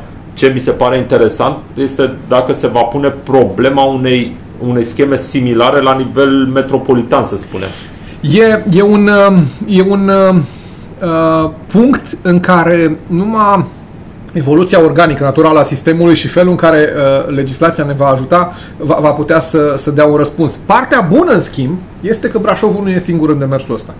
Adică deja Clujul vrea în aceeași direcție, Oradea vrea în aceeași direcție, uh, uh, Bucureștiul e un pic mai... Întotdeauna București a fost un deschizător de drumuri pe chestia asta mm. și atunci, măi, au cel mai mult, până la urmă, singurul oraș. Scuză-mă, senzația mea e că cel mai avansat este Clujul, totuși. Uh, da, astăzi da, dar iarăși un lucru bun. Uh, uh, acum o să zic așa, și din punct de vedere teritorial, între Cluj și București, mai e și ăsta micul de la Brașov, care poate să, să contribuie și există, începe să existe o masă critică, dacă vrei, de, de orașe care vin și spun avem nevoie și de aceste sisteme feroviare, care la început vor reprezenta, reprezenta un cost major și pe care uh, uh, e nevoie să le, să le dezvoltăm. Uh, mă uit, suntem la, la, la centrul de afaceri transfer tehnologic și înquadră Katia din Brașov și pe geam vedem centura Brașovului. Iarăși, Uh, nu știu cât și-ar fi putut-o permite Brașovul la vremea când s-a construit să o poată fac, face exclusiv din banii lui, din, din bugetul local. Ori fără o astfel de investiție, Brașovul avea încă la gară un, un, un, un, un rând de camioane pe un sens și un rând de camioane pe celălalt sens. Și uh, uh, nu știu dacă sper să nu fac reclamă, dar pentru mine uh, imaginea evoluției Brașovului este dată cred că e un magazin de mobil acolo.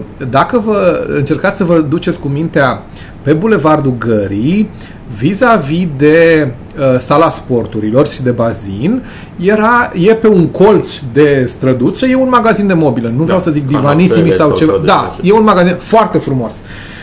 Gândiți-vă totuși că acolo era o chestie cu multă tablă pe care scria piese, camion, roman, taf și fron. Toată strada Aurel Vlai cu... Era numai piese, numai magazine de piese auto și nu prea mai sunt. Iarăși da. e, e o imagine bună a felului în care a evoluat stra- zona respectivă. Acum, pentru că am spus lucrul ăsta, am copilărit pe codul Cosmin, mi-am făcut școala generală 24, am traversat Aurel Vlai cu zilnic în anii 90, 91, 92, 93, 94 și chiar și după aia cunosc situația cum era. Îmi aduc și acum aminte de semaforul de la Aurel Vlaicu cu Griviței. Uh, fluxul principal de trafic era evident dinspre zona foarte, foarte spre gară și uh, erau introduse acele cronometre care spuneau cât timp mai e până la următorul verde.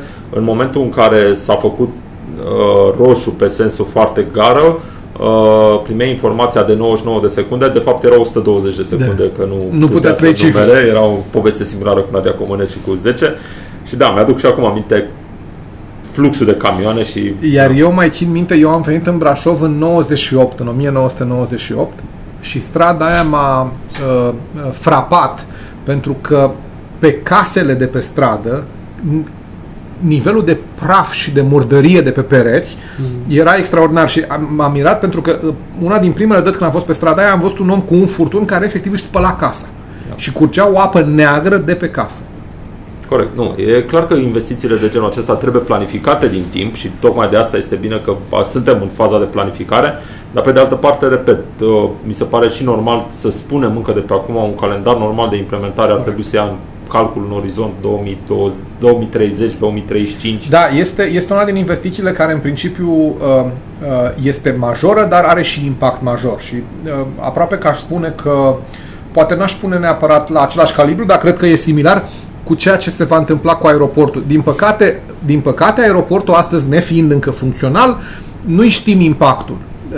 Sper că vom putea să fim în poziția în care peste 4-5 ani să ne întâlnim poate la aceeași masă, să avem un aeroport funcțional de ceva vreme, să putem compara uh, oarecum natural perioada pre-aeroport cu post-aeroport, nu știu, și din punct de vedere al călătorilor și al poate traficului de marfă, dacă e cazul, și cred că un sistem de transport feroviar la nivel metropolitan va putea oarecum similar să genereze același, același tip de impact în sensul de, de calibru. Uh, să, să poată să, să existe, să, trenul metropolitan să fie un soi de uh, milestone înainte de trenul metropolitan și după trenul metropolitan, cum funcționau, uh, cum funcționau lucrurile. Poate, poate într-o manieră similară vom putea ca peste 3-4 ani să spunem înainte de autobuzele electrice la RAT BV și post-autobuze electrice. Uh, zilele trecute s-au, s-au uh, adus un lot nou de troleibuze care sunt foarte noi, moderne și nu pot să nu mi-amintesc, iarăși 1998 când am venit în Brașov, troleele Rocar. Da, care erau... Care uh, nici măcar ușile nu se închideau perfect, tot timpul erau adiere de vânt. Cu scaune netapizate. Era întotdeauna... Eu spuneam că încercam să explic că dacă s-ar fi permis fumatul înăuntru, la vremea respectivă, n-ar fi fost nicio problemă, pentru că nu aveai cum să faci fum înăuntru. Uh, uh, rosturile de dilatație de la uși erau atât de mari încât, uh, încât puteai să... Deci există, și de asta zic, la fel cum avem aceste milestone-uri mentale, cred că la un moment dat vom putea, sau sper că la un moment dat vom putea spune despre trenul metropolitan că va fi acest tip de milestone. Ții minte înainte de tren cum ne mișcam de colo-colo sau din contră cum nu prea ne mișcam, făceam eforturi? Două elemente vreau Te să rog. mai aduc în discuție la trenul metropolitan. Uh, unu, spuneai de minimum 15 rame, parcă? Uh, da, în general cel mai mic 15 rame 22. și 22. Indiferent câte ar fi ele. Unde le ținem pe astea? Unde le servisăm? Uh, una, din, uh, una din sarcinile uh, laboratorului de SF este, pe de o parte, de a analiza opțiunile existente și de a furniza o recomandare. Uh, discuțiile foarte incipiente din momentul de față când discutam doar la fază de caiet de sarcini pentru studiul de fezabilitate, au evidențiat următorul lucru. Împreună cu densitatea mare de cale ferată la nivelul Brașovului, există și o densitate relativ mare, sau să zicem confortabilă, de infrastructură de mentenanță la nivelul uh, uh regionalei Brașov, care astăzi este operată și de partea, să zicem, publică, de stat CFR, dar și de operatori privat, Regiotrans, uh, nu știu dacă mai e altcineva, dar oricum sunt și ei acolo. Una din sarcinile acestui SF este să evalueze respectiva infrastructură din punct de vedere al capacității de operare, de mentenanță, uh-huh. să dea soluții dacă ne putem încadra în respectiva infrastructură și care sunt intervențiile necesare de upgradare uh-huh. a ei sau din contră, dacă nu, să furnizeze locație și documentația pentru a construi un depou nou de mentenanță. Eu sper dar iarăși mă întorc la acea uh, etapizare în condițiile în care ne așteptăm ca lucrurile să evolueze natural de la un număr mic de rame și poate un număr redus de rute la ceva mai mare, ca și această componentă de mentenanță și de, de garare să permită începutul să funcționăm pe infrastructura existentă din zona CFR-ului și să ne permită practic un, un zonă de, de tampon, un buffer zone care să îmi dea timp fie să-mi construiesc, fie să-mi actualizez Uh, respectiva infrastructură. Dar este esențială. Uh, din păcate, pentru că astăzi una din teme este cea de, de autobuz, trebuie să mă întorc și să spun că una din problemele pe care ne așteptăm să o avem la autobuze este cea de garare și de mentenanță pentru că autobuzele... Lipsa. lipsa. Pentru că autobuzele electrice sunt mult mai sensibile la frig, frig de care ne bucurăm în aceste zile, nu la capacitatea maximă, încă sunt doar minus 5, minus 6, da. Uh, dar putem și mai mult. Sau din contră, mai puțin uh, sub zero. Problema la autobuzele electrice nu e doar iarna la frig, e și vara la temperatură. Cu siguranță. Mă, acum, cei, drept, cei drept, bă, bă, cu toată încălzirea globală, Brașovul încă este la un uh, confortabil 30-32 vara, poate și mai puțin, uh, dar uh, dacă nu facem ceva în legătură cu încălzirea globală și cu efect de mediu, s-ar putea să ne facem și noi jamaicani aici și să, să, să ni se pară cald la, la sau să ni se pară plăcut la 42 de grade ce, ce mă sperie mai mult ar fi perspectiva să avem 30 de grade noaptea, dar asta e altă discuție. Eh, țin minte, student fiind, eh, am întâlnit un om din Jamaica aici în Brașov și în ziua respectivă în care l-am întâlnit erau chiar 34-35 grade. Noi eram foarte încălziți, eu și colegii mei. Omul se dădea cu rolele și nu avea niciun pic de transpirație și prima reacție a fost Băi, omule, dar tu nu transpiri și tu și băi, nu vă sperați, la mine nu e chiar așa de cald, adică pentru mine 34 de grade, pun un pic de mânecă lungă pe mine. Așa că cam asta... Al doilea te rog, te rog, da. Uh, element, uh, două linii noi luați în discuție. Da. Avem o extensie de la Râșnov uh, spre Bran. Exact. Și mai avem ceva cu Paul a mai discutat-o așa, dar n-am prins-o nici noi în episodul trecut.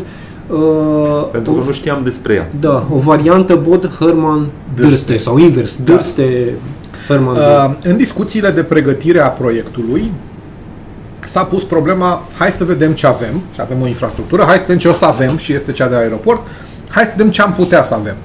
Și uh, pentru că Bucureștiul, care uh, este, să zicem, cel mai avansat din punct de vedere al feroviarului și al densității feroviare, are o centură a Bucureștiului. Astăzi ea nu este operațională complet și sunt tot felul de planuri ca ea să fie revitalizată și utilizată în contextul aglomerării urbane care este București. Ne-am pus problema în ce măsură Uh, merită să, să explorăm și noi acest lucru.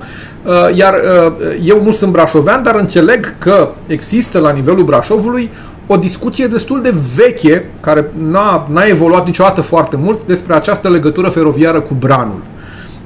Cumva un fel de discuție istorică. Uh, scurt, scurtă paralelă, uh, pot să spun în felul următor. Uh, din punctul meu de vedere există și începutul acestei legături. Uh, Uh, în teren nu o mai vezi, decât okay. sub forma celor două pasaje aproape unul peste altul, cel al DN73 și cel al autostrăzii peste DN73.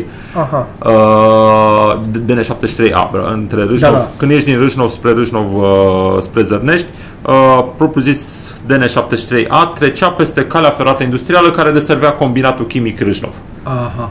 Acea cale ferată industrială a fost dezafectată odată cu combinatul chimic de Râșnov, dar pasajul încă există și existența acestui pasaj, din punctul meu de vedere, ar fi exact punctul de plecare pentru o linie care să ducă spre uh, Bran. Evident, mă aștept ca în cadrul unui studiu de fezabilitate să ia în calcul și această variantă, precum și poate o altă variantă în care am plecat cu linia de undeva mai dinspre Tohan, Uh, fiind mai scurtă investiția dacă plecăm cu ea mai dinspre Tohan, dar poate mai dificilă din punct de vedere al terenului care urmează să fie traversat. Discuțiile pe care noi le-am avut în pregătirea acestei documentații cu cei de la Ministerul Transporturilor, cu cei de la Jaspers, uh, uh, Banca Europeană de Investiții, au vizat următorul demers.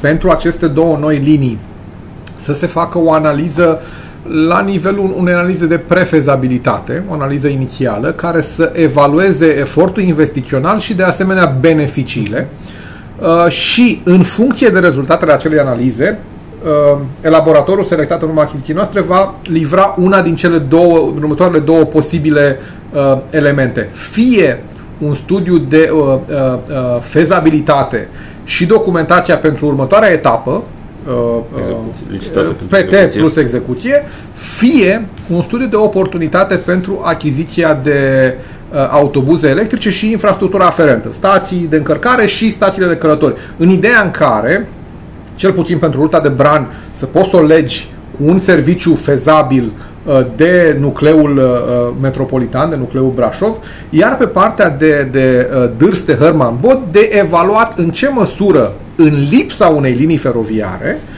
e nevoie de un serviciu pe această zonă care poate să lege, uh, să zic, uh, nucleul Săcele și uh, Noua și tot ce mai vine pe fideraia, pardon, de, de componenta BOD și aeroport. Deci, e, e interesul nostru să evaluăm tot ce se poate face, măcar la nivel de studiu incipient, ca să avem o idee care ar putea fi pașii următori.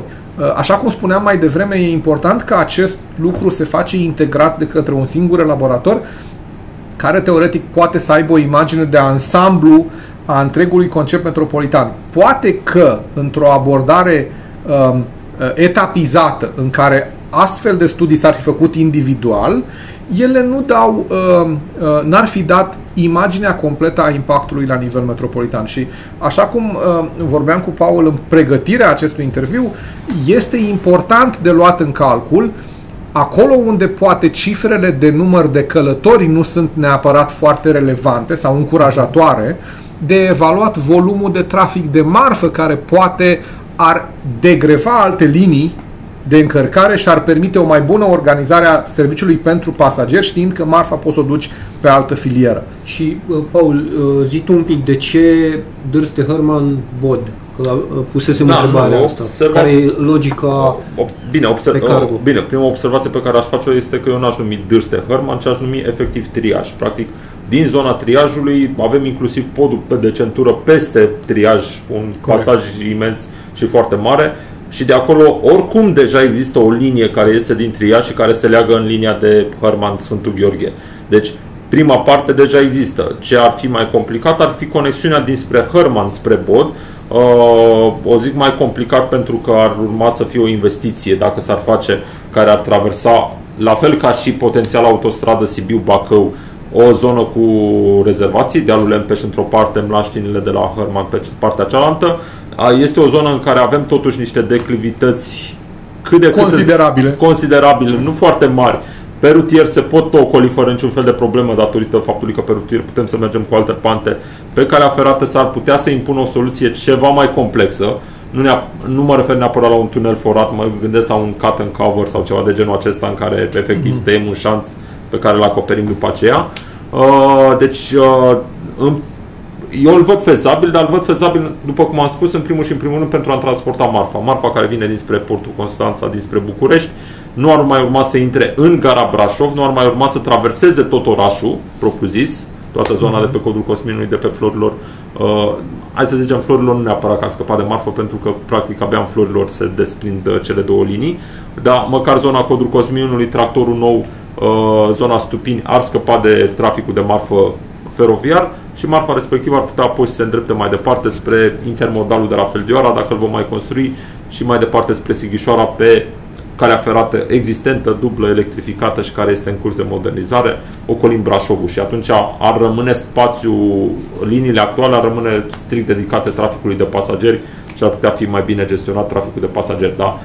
La fel, e, e o idee din punctul meu de vedere frumoasă, fezabilă, așa, de La departe prima vedere. privind, dar privind o strică o centură feroviară de marfă, nu neapărat ca pentru traficul de pasageri. Care ar avea un avantaj, că ar scoate din trafic de Exact. pe liniile Exact. uh, pe care tu pui celelalte, de fapt, linii, că ele se vor întretăia uh, pe alocuri. Uh, și atunci îți rămâne mai mult spațiu pentru liniile metropolitane. Uh, p- cum să zic, una din caracteristicile serviciului metropolitan este această frecvență bună, 30-40 de minute. Da.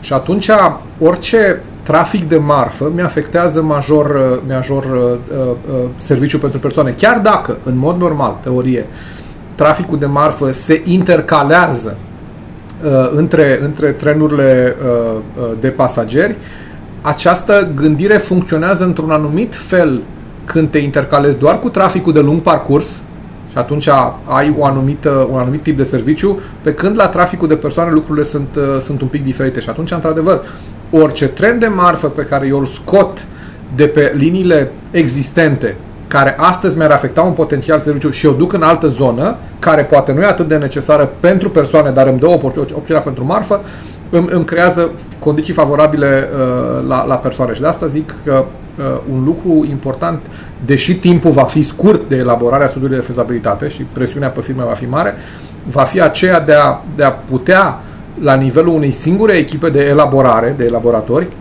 să poți să vezi impactul întregului uh, areal metropolitan. Și, într-adevăr, e, e frumos oarecum că suntem într-o găleată, într-o depresiune, pentru că teritoriul e oarecum definit de granițe naturale și o privire din dronă îți permite să evaluezi foarte clar maximul de impact teritorial pe care îl poți genera. Pentru că la un moment dat peste granița naturală Hai să nu zic că nu poți să treci, că sunt multe exemple în istoria omenirii, dar uh, uh, nu este în momentul de față poate cea mai fezabilă opțiune. Uh, și atunci uh, vorbeam mai devreme de canalul pe sub, uh, de tunelul de Eurotunel, care a fost o depășire a unei granițe naturale, dar care a fost impusă de, de să zic, condițiile istorice și, și, și sociale. Brașovul uh, își permite să, să-și definească foarte bine teritoriul metropolitan pentru că e mărginit de granițe naturale. Bine, din punctul ăsta de vedere îmi permis și o sugestie, poate ar fi mai util pentru toată lumea să, să schimbăm numele în, într-un proiect de genul ăsta din Brașov în țara Bârsă. Termenul este, ar fi din fain. câte știu, Ar fi general fain. acceptat și până la urmă ne referim la o întreagă comunitate care e țara Bârsei din punctul meu de vedere, nu numai Da, Brașov. e, e, e, e extraordinar pentru că, într-adevăr, uh, uh, acum fac o paranteză, am fost implicat în demersurile de, la, de creare a grupului de acțiune locală Ținutul Bârsei. Uh, La vremea respectivă încercam să găsim un nume care să se potrivească întregii zone, pentru că suna destul de uh, um, nepotrivit grupul de acțiune locală zona metropolitană Brașov, pentru că vorbeam de un grup de acțiune rurală Da. și metropolă ducea, ducea cu gândul la, la urban. Și uh, elementul care într-adevăr a reieșit ca fiind comun pentru întreaga zonă era bârsa. N-am putut folosi țara bârsei pentru că exista o asociație sau ceva deja denumită țara bârsei și atunci am găsit denumirea Ținutul Bârsei, care până acum ne-a, ne-a deservit bine, adică la nivelul grupului de acțiune locală cumva identitatea a rămas pe Gal TB, Gal Ținutul Bârsei, dar într-adevăr ăsta este elementul care până la urmă definește sau este comun tuturor localităților din această depresiune. Dar ce să zic, să ajungem noi să avem discuțiile despre cum Da. machetăm trenul Cum- metropolitan și ce uh, denumire și ce culori uh, și ce elemente de identificare vizuală o să avem nevoie. Băi, vom ajunge și acolo. Vom ajunge și acolo. O să treacă ceva ani, o să avem mai, mai, mult, mai mult păr alb, dar în opinia mea, în momentul de față, vom ajunge acolo. Pe partea de operare, voi nu aveți Uh, în treabă momentul de ca- față au existat, iarăși suntem la faza de discuții foarte incipiente, în ce măsură ar merita ca RATBV să-și dezvolte capacitățile de a opera feroviar. E o discuție încă în analiză uh, și aici mă întorc la ceea ce vorbeam mai devreme de a, de a avea capacități noi. De a, nu, e, nu e doar o simplă chestiune de a te autoriza ca, o- ca operator de transport feroviar, trebuie să ai oamenii, trebuie să ai uh, uh, uh, tehnica, uh, infrastructura, deci sunt mai multe elemente. În tot rău e și un bine, ca să zic așa, acea densitate mare de linii de cale ferată, acea densitate confortabilă de uh, uh, infrastructură de mentenanță, înseamnă că, într-un fel sau altul, în zona Brașov există și un corp de specialiști în zona feroviară. Poate că sunt, uh, se apropie de vârsta pensionării sau unii s-au pensionat deja, uh, dar există un corp de expertiză care ar putea fi folosit. Uh, uh, există și un operator privat, Regiotrans, uh, care la un moment dat, uh, inevitabil prin însăși activitatea lui de operare, a trebuit să-și angajeze oameni, să-i își școlească sau să-i califice. Deci o bază ar exista. Acum, uh, astea sunt uh, elemente care vor trebui să vină în completarea componentei de infrastructură și a componentei de material rulant, dar care sunt esențiale. Condiția, cum era în matematică, condiție necesară, dar nu suficientă.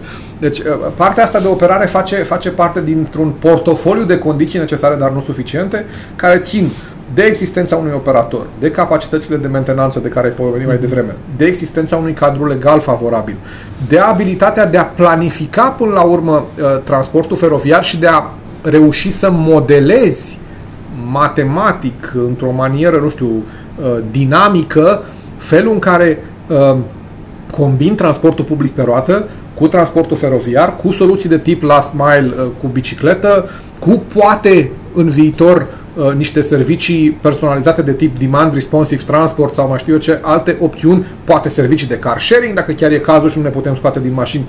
Dar uh, uh, opțiunile tehnice disponibile sunt variate. Experiența orașelor la care ne uităm cu invidie și cu admirație este pe masă, trebuie doar să o, să o luăm de acolo. Uh, și ține și de noi ca virgulă comunitate, fie că vorbim de administrația publică, fie că vorbim de companii private în proprietate publică, RADBV, sau de, de publicul larg în general, să ne actualizăm abilitatea de a ne uita la nou sistem de transport, viitorul sistem de mhm. transport feroviar, și să-i acceptăm plusurile și minusurile și să îl, îl, îl folosim uh, într-o manieră corectă, sustenabilă, dar la rândul, de cealaltă parte, să și fim în, cap, în, în poziția să cerem, respectiv să oferim calitate, uh, uh, condiții nici măcar decente, condiții de calitate înaltă. Uh, la un moment dat spuneam într-o, într-o prezentare, eu locuiesc în Sfântul Gheorghe, fac naveta din Sfântul Gheorghe în Brașov. Și la un moment dat am spus într-o prezentare, vreți să mă mutați din mașină în tren, sunt primul client care se bagă la chestia asta, dar transformați-mi timpul pierdut în trafic în timp câștigat în, auto, în, în tren sau în autobuz. Dați-mi posibilitatea să folosesc timpul ăla pentru ceva. Acum, ține de fiecare dacă îl folosește, repet, pentru o bârfă cu colegul de scaun și două bancuri sau citește uh, ziarul online sau își verifică mail-urile de serviciu. Uh, dar fă un timp câștigat. Sunt elemente mici care trebuie să ajute. Și mă întorc la ce spunea Paul la început. E un demers care va lua următorul deceniu, cel poate și mai mult, e un demers în care, practic, trebuie să ne formăm fiecare pe felia lui să acceptăm acest sistem de transport și să ne potrivim stilul de viață cu el. Până la urmă, nu e, nu e ușor să treci sau nu, nu e o trecere lină chiar și din sistemul de transport public autobuz în tren. Sunt două animale care sunt diferite. Ele sunt înrudite, sunt veri, dar uh, e un tip și alt tip. Adică nu o să poți să ai la tren Uh, uh, stații uh, de oprire cum ai la autobuz din 4 în 400 de metri sau din 6 în 600 de metri. Lucrurile vor fi... Va trebui să ne învățăm că transbordarea face parte, e un lucru natural în folosirea trenului. Avantajul pe care îl am cu o viteză de deplasare constantă, relativ ridicată, 30-40 de km la oră, pe un, pe un traseu dedicat și timpul câștigat, va trebui să însemne un cost, cu ghilimele, în faptul că trebuie să facă o transbordare, fie către utilizarea bicicletei uh-huh. uh, uh, pentru ultima parte, fie pentru autobuz, dacă e cazul. Și apropo de discuția asta, de legătura dintre mai multe tipuri de transport, uh, dacă în cadrul uh, acestui SF se ia în discuție un sistem de ticketing comun, de uh, uh nu inclusiv atât, pe care îl folosești pe, pentru biciclete, pentru autobuz? Nu, nu, nu, atât, nu atât în cadrul acestui SF, dar discuția uh, inițială vedea patru componente mari. Una era componenta de infrastructură, uh-huh. SF-ul de care vorbim. Una era elementul de material rulant, uh-huh. cel de care avem studiu de oportunitate, urmează să fie livrat în următoarea perioadă și mai erau Uh, au fost împărțite în două elemente, dar acolo de fapt sunt trei. Este partea de integrare cu transportul pe roată, uh-huh. autobuze și uh, componenta de ticketing și de asemenea componenta de marketing și de identitate vizuală, pentru că chiar dacă vor exista poate doi operatori distinți, roată uh, uh, autobuzul, uh, pardon, transportul rutier 1, feroviar altul, sau poate un mix, ele trebuie să fie integrate din punct de vedere tarifar, integrate din punct de vedere al serviciilor, să nu existe sincope de genul uh, am tren care ajunge aici și oprește, dar n-am stație de autobuz lângă. Uh-huh. SF-ul, de fapt, vine să, să planifice și aceste elemente. Și atunci, uh, infrastructură, material rurant, marketing și integrare uh, uh, uh, la partea de ticketing sunt elementele care, care vin. Ultimele două, ele vin și la pachet sau sunt planificate să vină la pachet și cu o asistență pe ceea ce înseamnă dezvoltarea contractului de servicii publice pe feroviar. Uh, uh, țin minte când s-a încheiat contractul de servicii publice pe partea de transport rutier la nivel metropolitan, chiar dacă exista o experiență anterioară în transport, și ăla a fost un mic șoc pentru echipa care a trebuit să ia un model de contract pe care nu-l mai folosise, să-l adapteze la, la sistemul local, să înțeleagă toată lumea care sunt particularitățile contractului, pentru că totuși un contract de, de valoare destul de mare și cu tot felul de, de variabile. Ori mi-e clar că, deși în legislație există un model de contract de servicii publice, el nu se preia uh, uh, Uh, complet uh, transferat din textul de lege în, în, uh, într-un document nou, semnat Brașov, semnat CFR sau mai știu operator de transport și aia e. Deci inclusiv la componenta de contract de servicii publice va trebui să existe o asistență. Sunt elemente care vin, dar care trebuie să fie dublate în spate de o siguranță rezonabilă și un termen de timp rezonabil, că până la urmă asta astăzi ne lipsește, o, o etapizare foarte bine bătută în cuie, suntem în poziția în care peste 48 de luni sau 36 de luni să începem. Uh-huh. Avem, avem nevoie să dăm anunț în JOE cu 12 luni înainte, avem nevoie să uh, facem uh, contractul de servicii publice X luni înainte, avem nevoie să facem integrarea pe marketing și pe ticketing X luni înainte. Deci probabil alea vor fi elementele finale, necesare dar nu suficiente, care sunt dublate de demersurile de, de, de mai lung parcurs, respectiv de partea de infrastructură și de uh, studiu de oportunitate pentru materialul ăla. Ok. Păi, uh, Cătălin, mulțumim pentru informații. Uh, eu mulțumesc, sper că uh, n-am fost prea lung la vorbă în general când am tendința să, să vorbesc mult, dar... Nu, e... nu e o problemă că până la urmă demersul e de informare. Nu da, e... da, da. E, e important și noi am început una din mizele uh, uh, acestei serii de podcast pe proiecte de infrastructură feroviară din județul Brașov. Una din mize a fost logica investițiilor. Corect de ce le facem, cum le facem, cum le, cum le abordăm și uh, cum le raportăm la ce avem, la ce alte proiecte avem și ce beneficii scoatem din, din treaba asta. Și până la urmă, uh, noi am discutat în, da. în, uh, în toată uh, discuția de azi, uh, dar nu am punctat clar. E vorba de modul în care se dezvoltă regiunea. Până la urmă, nu, nu mai vorbim doar de municipiul Brașov. O, clar. E vorba de uh, Absolut. țara Bârsei, cum, cum a zis Paul, cum se dezvoltă ea și ce efecte produce. Și cred că, într-adevăr, trenul metropolitan are potențialul ăsta de a fi...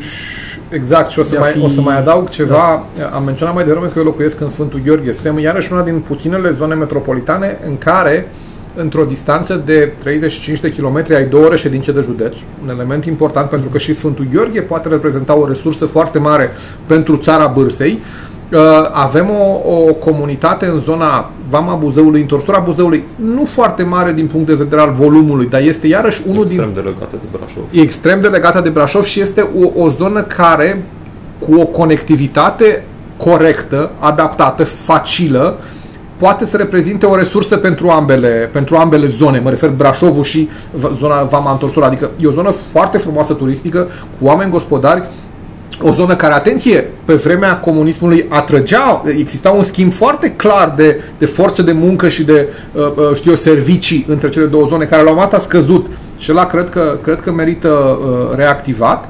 Și vorbim de o zonă care este Valea Prahovei, ea are într-adevăr dimensiunea turistică în momentul de față, dar nu pot să nu remarc faptul că mari jucători de pe piața industrială, cum ar fi Ina Scheffler sau cei de câte apa lor, au curse care vin până la Comarnic.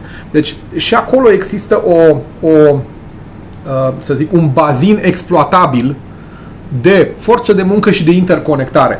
Uh, în 2006, când s-a creat Agenția Metropolitană, organizația noastră mamă, la vremea respectivă se numea Asociația pentru Dezvoltare Durabilă Brașov, uh, cei de la Universitatea Arhitecturii Ion Mincu ne-au dat niște planșe. Nu știu dacă le-au făcut pentru noi sau erau deja făcute, dar într-una din planșe și acum o am undeva în calculator pentru că a fost una din elementele cu care mă tot, uh, îmi plăcea să mă uit la ea, spunea în felul următor.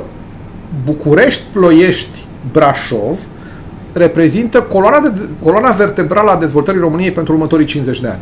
Bucureștiul spunea la vremea respectivă, într-o explicație a hărții, va, se va uh, dezvolta până la umplere, se va vărsa către Ploiești, lucru care deja s-a întâmplat, și la un moment dat toată, toată chestia asta se va, dez, se va vărsa, pe de o parte în zona de Giurgiu, către Giurgiu Ruse, pentru că e chiar în, în, în, în vecinătatea Bucureștiului, dar se va vărsa și în Brașov. Pentru noi, într-adevăr, obstacolul major era toată zona de montană și dificultatea de a traversa uh, zona montană uh, uh, facil. Și chiar și în lipsa unei autostrăzi directe sau unor tuneluri foarte lungi uh, care să lege Ploieștiul de Brașov și implicit Bucureștiul de Brașov, uh, legătura asta tinde să se facă natural. Uh, am observat în ultimii 2-3 ani oameni care din București încep să se mute în Brașov, tocmai mm-hmm. pentru că dă pe afară procesul de dezvoltare. Uh, uh, autobuzele care vin din zona Comarnic, deci practic din vecinătatea Ploieștiului deja uh, uh, vin către Brașov și în momentul în care vom reuși... A, și mai e o chestie, traficul de marfă pe feroviar între București și Predeal, respectiv Brașov, e foarte aglomerat. Deci și acolo s-a cam atins limita maximă și unele discuții vorbesc chiar de, de, de niște variante care, feroviare care să ocolească predealul, tocmai pentru că linia e foarte aglomerată. Deci lucrurile acolo se mișcă. Ori este important, într-adevăr, chiar dacă pornim cu un nucleu de tip țara bârsei ca serviciu, oportunitățile de legare pe acolo pe unde munții ne lasă, către Sfântul, către zona întorsura Buzăului, Vama Buzăului sau către sud, Valea Prahovei, Comarnic, Ploiești, uh, să, să fie foarte mari. Uh, mai zic doar atât. Județul Prahova e unul din cele mai mari județe din țară ca număr de populație. Atenție, noi Brașovul suntem între Prahova, care dacă nu mă înșel se duce pe la vreo 600 de mii de locuitori sau 800, 800. 800 de mii și avem la nord un Covasna care are 200 de mii la nivelul întregului județ. Deci, uh, uh, uh, cum să zic, de, dezechilibrul e destul de mare, dar faptul că avem acces la ambele zone este un lucru extraordinar de bun. Și atenție, vorbim de un Covasna care astăzi are un teritoriu nu știu cum să zic, neexploatat din punct de vedere demografic. O analiză anterioară a Băncii Mondiale acum vreo câțiva ani spunea că marile centre de dezvoltare al României, București, Cluj, Constanța, Brașovul era, nu era chiar pe podium, dar era acolo, era în zona bună, împreună cu Iașu și așa, se vor bate pe resurse demografice. Uh, uh, în timp ce județ și, și bazinul, uh, cum să zic, bazinul demografic atacabil era Moldova. Înțeleg că astăzi în Cluj vezi multe mașini de Suceava și Botoșani, constat că în Brașov văd multe mașini de Bacău, de Vrancea și de Galați, există o oarecare predilecție, ori în momentul de față vin și spun că, din punct de vedere demografic, Covasna este probabil un bazin neexploatat încă, dar care poate să fie o, o sursă bună de ajutor pentru Brașov să se dezvolte și implicit cu beneficii pentru Covasna, și asta o văd în, în, în naveta care se face din Sfântul Brașov în fiecare zi, iar zona Valea Prahovei dincolo de componenta turistică, să iei din Prahova, din Comarnic, din Văleni, poate, sau mai știu eu, din alte zone, că și acolo sunt multe orașe mici, să poți să iei din, din astfel de nuclee de densitate de locuitori forță de muncă, să o aduci încoace, e o, e o opțiune foarte importantă. Deci, cu atât mai mult, vezi, ne, ne gândeam la țara bârsii, dar de fapt impactul E mai mare. Potențial e mult mai mare. Bine, dăm voie să mă gândesc la țara Bursei și din perspectiva cealaltă. Uh, tu prezinți lucrurile optimist, eu sunt... Uh, da, eu tendința mea este să fiu pesimist. În momentul în care vorbești despre dezvoltarea Bucureștiului, nu mă faci decât să-mi aduc aminte de acele expresii care numesc Brașovul ca fiind noul cartier al Bucureștiului. Băi. Și eu privesc trenul metropolitan ca una dintre șansele ca Brașovul și țara Bârsei să-și definească o identitate proprie a lor. Nu te contrazic. În momentul în care da, bun, avem nevoie de, tu zici de forță de muncă, aș prefera să folosim o expresie de genul că avem nevoie de tineret care să vină să creeze Corect. și să procreeze demografic aici, în Brașov. Ai dreptate, da. Brașovul încă are o populație îmbătrânită raportat cu alte județe. Prin urmare, această populație, pentru a se simți a locului, va avea nevoie de o identitate. Da. Si, in, chiar dacă pare forțată această expresie, dar te știu pe tine ca absolvent de sociologie capabil să înțelegi ideea că da, un serviciu de transport metropolitan bine pus la punct, cu o identitate vizuală reală, Poate, poate crea acea mândrie locală poate coagula, da, ai dreptate. Ai dreptate. și acel element de identitate care să creeze o comunitate. Și acum o să mai fac un comentariu uh, în cazul în care e nevoie asta, poate fi șters la montaj, ca să zic așa. Tu ai zis că se spune despre Brașov că este un cartier al Bucureștiului. Uh, Eu ascult dimineața Morning Glory la Rock FM, zilele astea sunt în vacanță și nu de puține ori uh, se spune în Brașov, deci în Moldova. Se vorbește că RAT poate fi operator uh, pe cale ferată pentru trenul metropolitan. Uh, câteva precizări uh, din partea noastră? În ceea ce privește transportul feroviar metropolitan, la momentul ăsta Rad Brașov se pregătește de documentațiile pentru licen- licențierea Rad BV pe calea ferată. Uh, Suntem încă în, într-o analiză de scenarii în ceea ce privește felul în care vom uh, uh, avea mm, acest, vom, vom organiza acest uh, transport. Uh, nu suntem cu foarte multe detalii puse la punct, uh, dar uh, ceea ce aș putea să vă zic că uh, aproape cu certitudine RAD BV va opera aceste, aceste rame pe viitor. Ok. Um, care ar fi provocările pentru RAD Brașov pentru, pentru a putea opera uh, pe, pe teren metropolitan? Provocarea numărul 1 este uh, partea de depou, care trebuie cumva lămurită. Uh, investiția într-un depou propriu a ratului este una uriașă și uh, nesustenabilă. Nu poate, nu poate fi rentabilă de nicio culoare. Deci ar însemna o risipă uriașă de resurse. Ne gândim uh, uh, să vedem cum vom putea pe viitor să facem uh, o, să externalizăm partea asta de depou a ramelor în cele două depouri care mai există astăzi în Brașov, respectiv uh, Marub și CFL Călători. CFR Călători se uh, întâmpină cu o problemă de organizare a lor proprie în legătură cu Ministerul Transporturilor, unde au niște limitări uh, de parteneriat pe care vom vedea dacă vom reuși să le depășim sau nu. Una din principalele probleme este asta. După aia, a doua problemă este sistemul de subvenții, care rămâne încă de, de tratat dacă cumva va da ratul peste cap din perspectiva asta sau nu și uh, cum vom reuși să ne adaptăm la, la noile situații.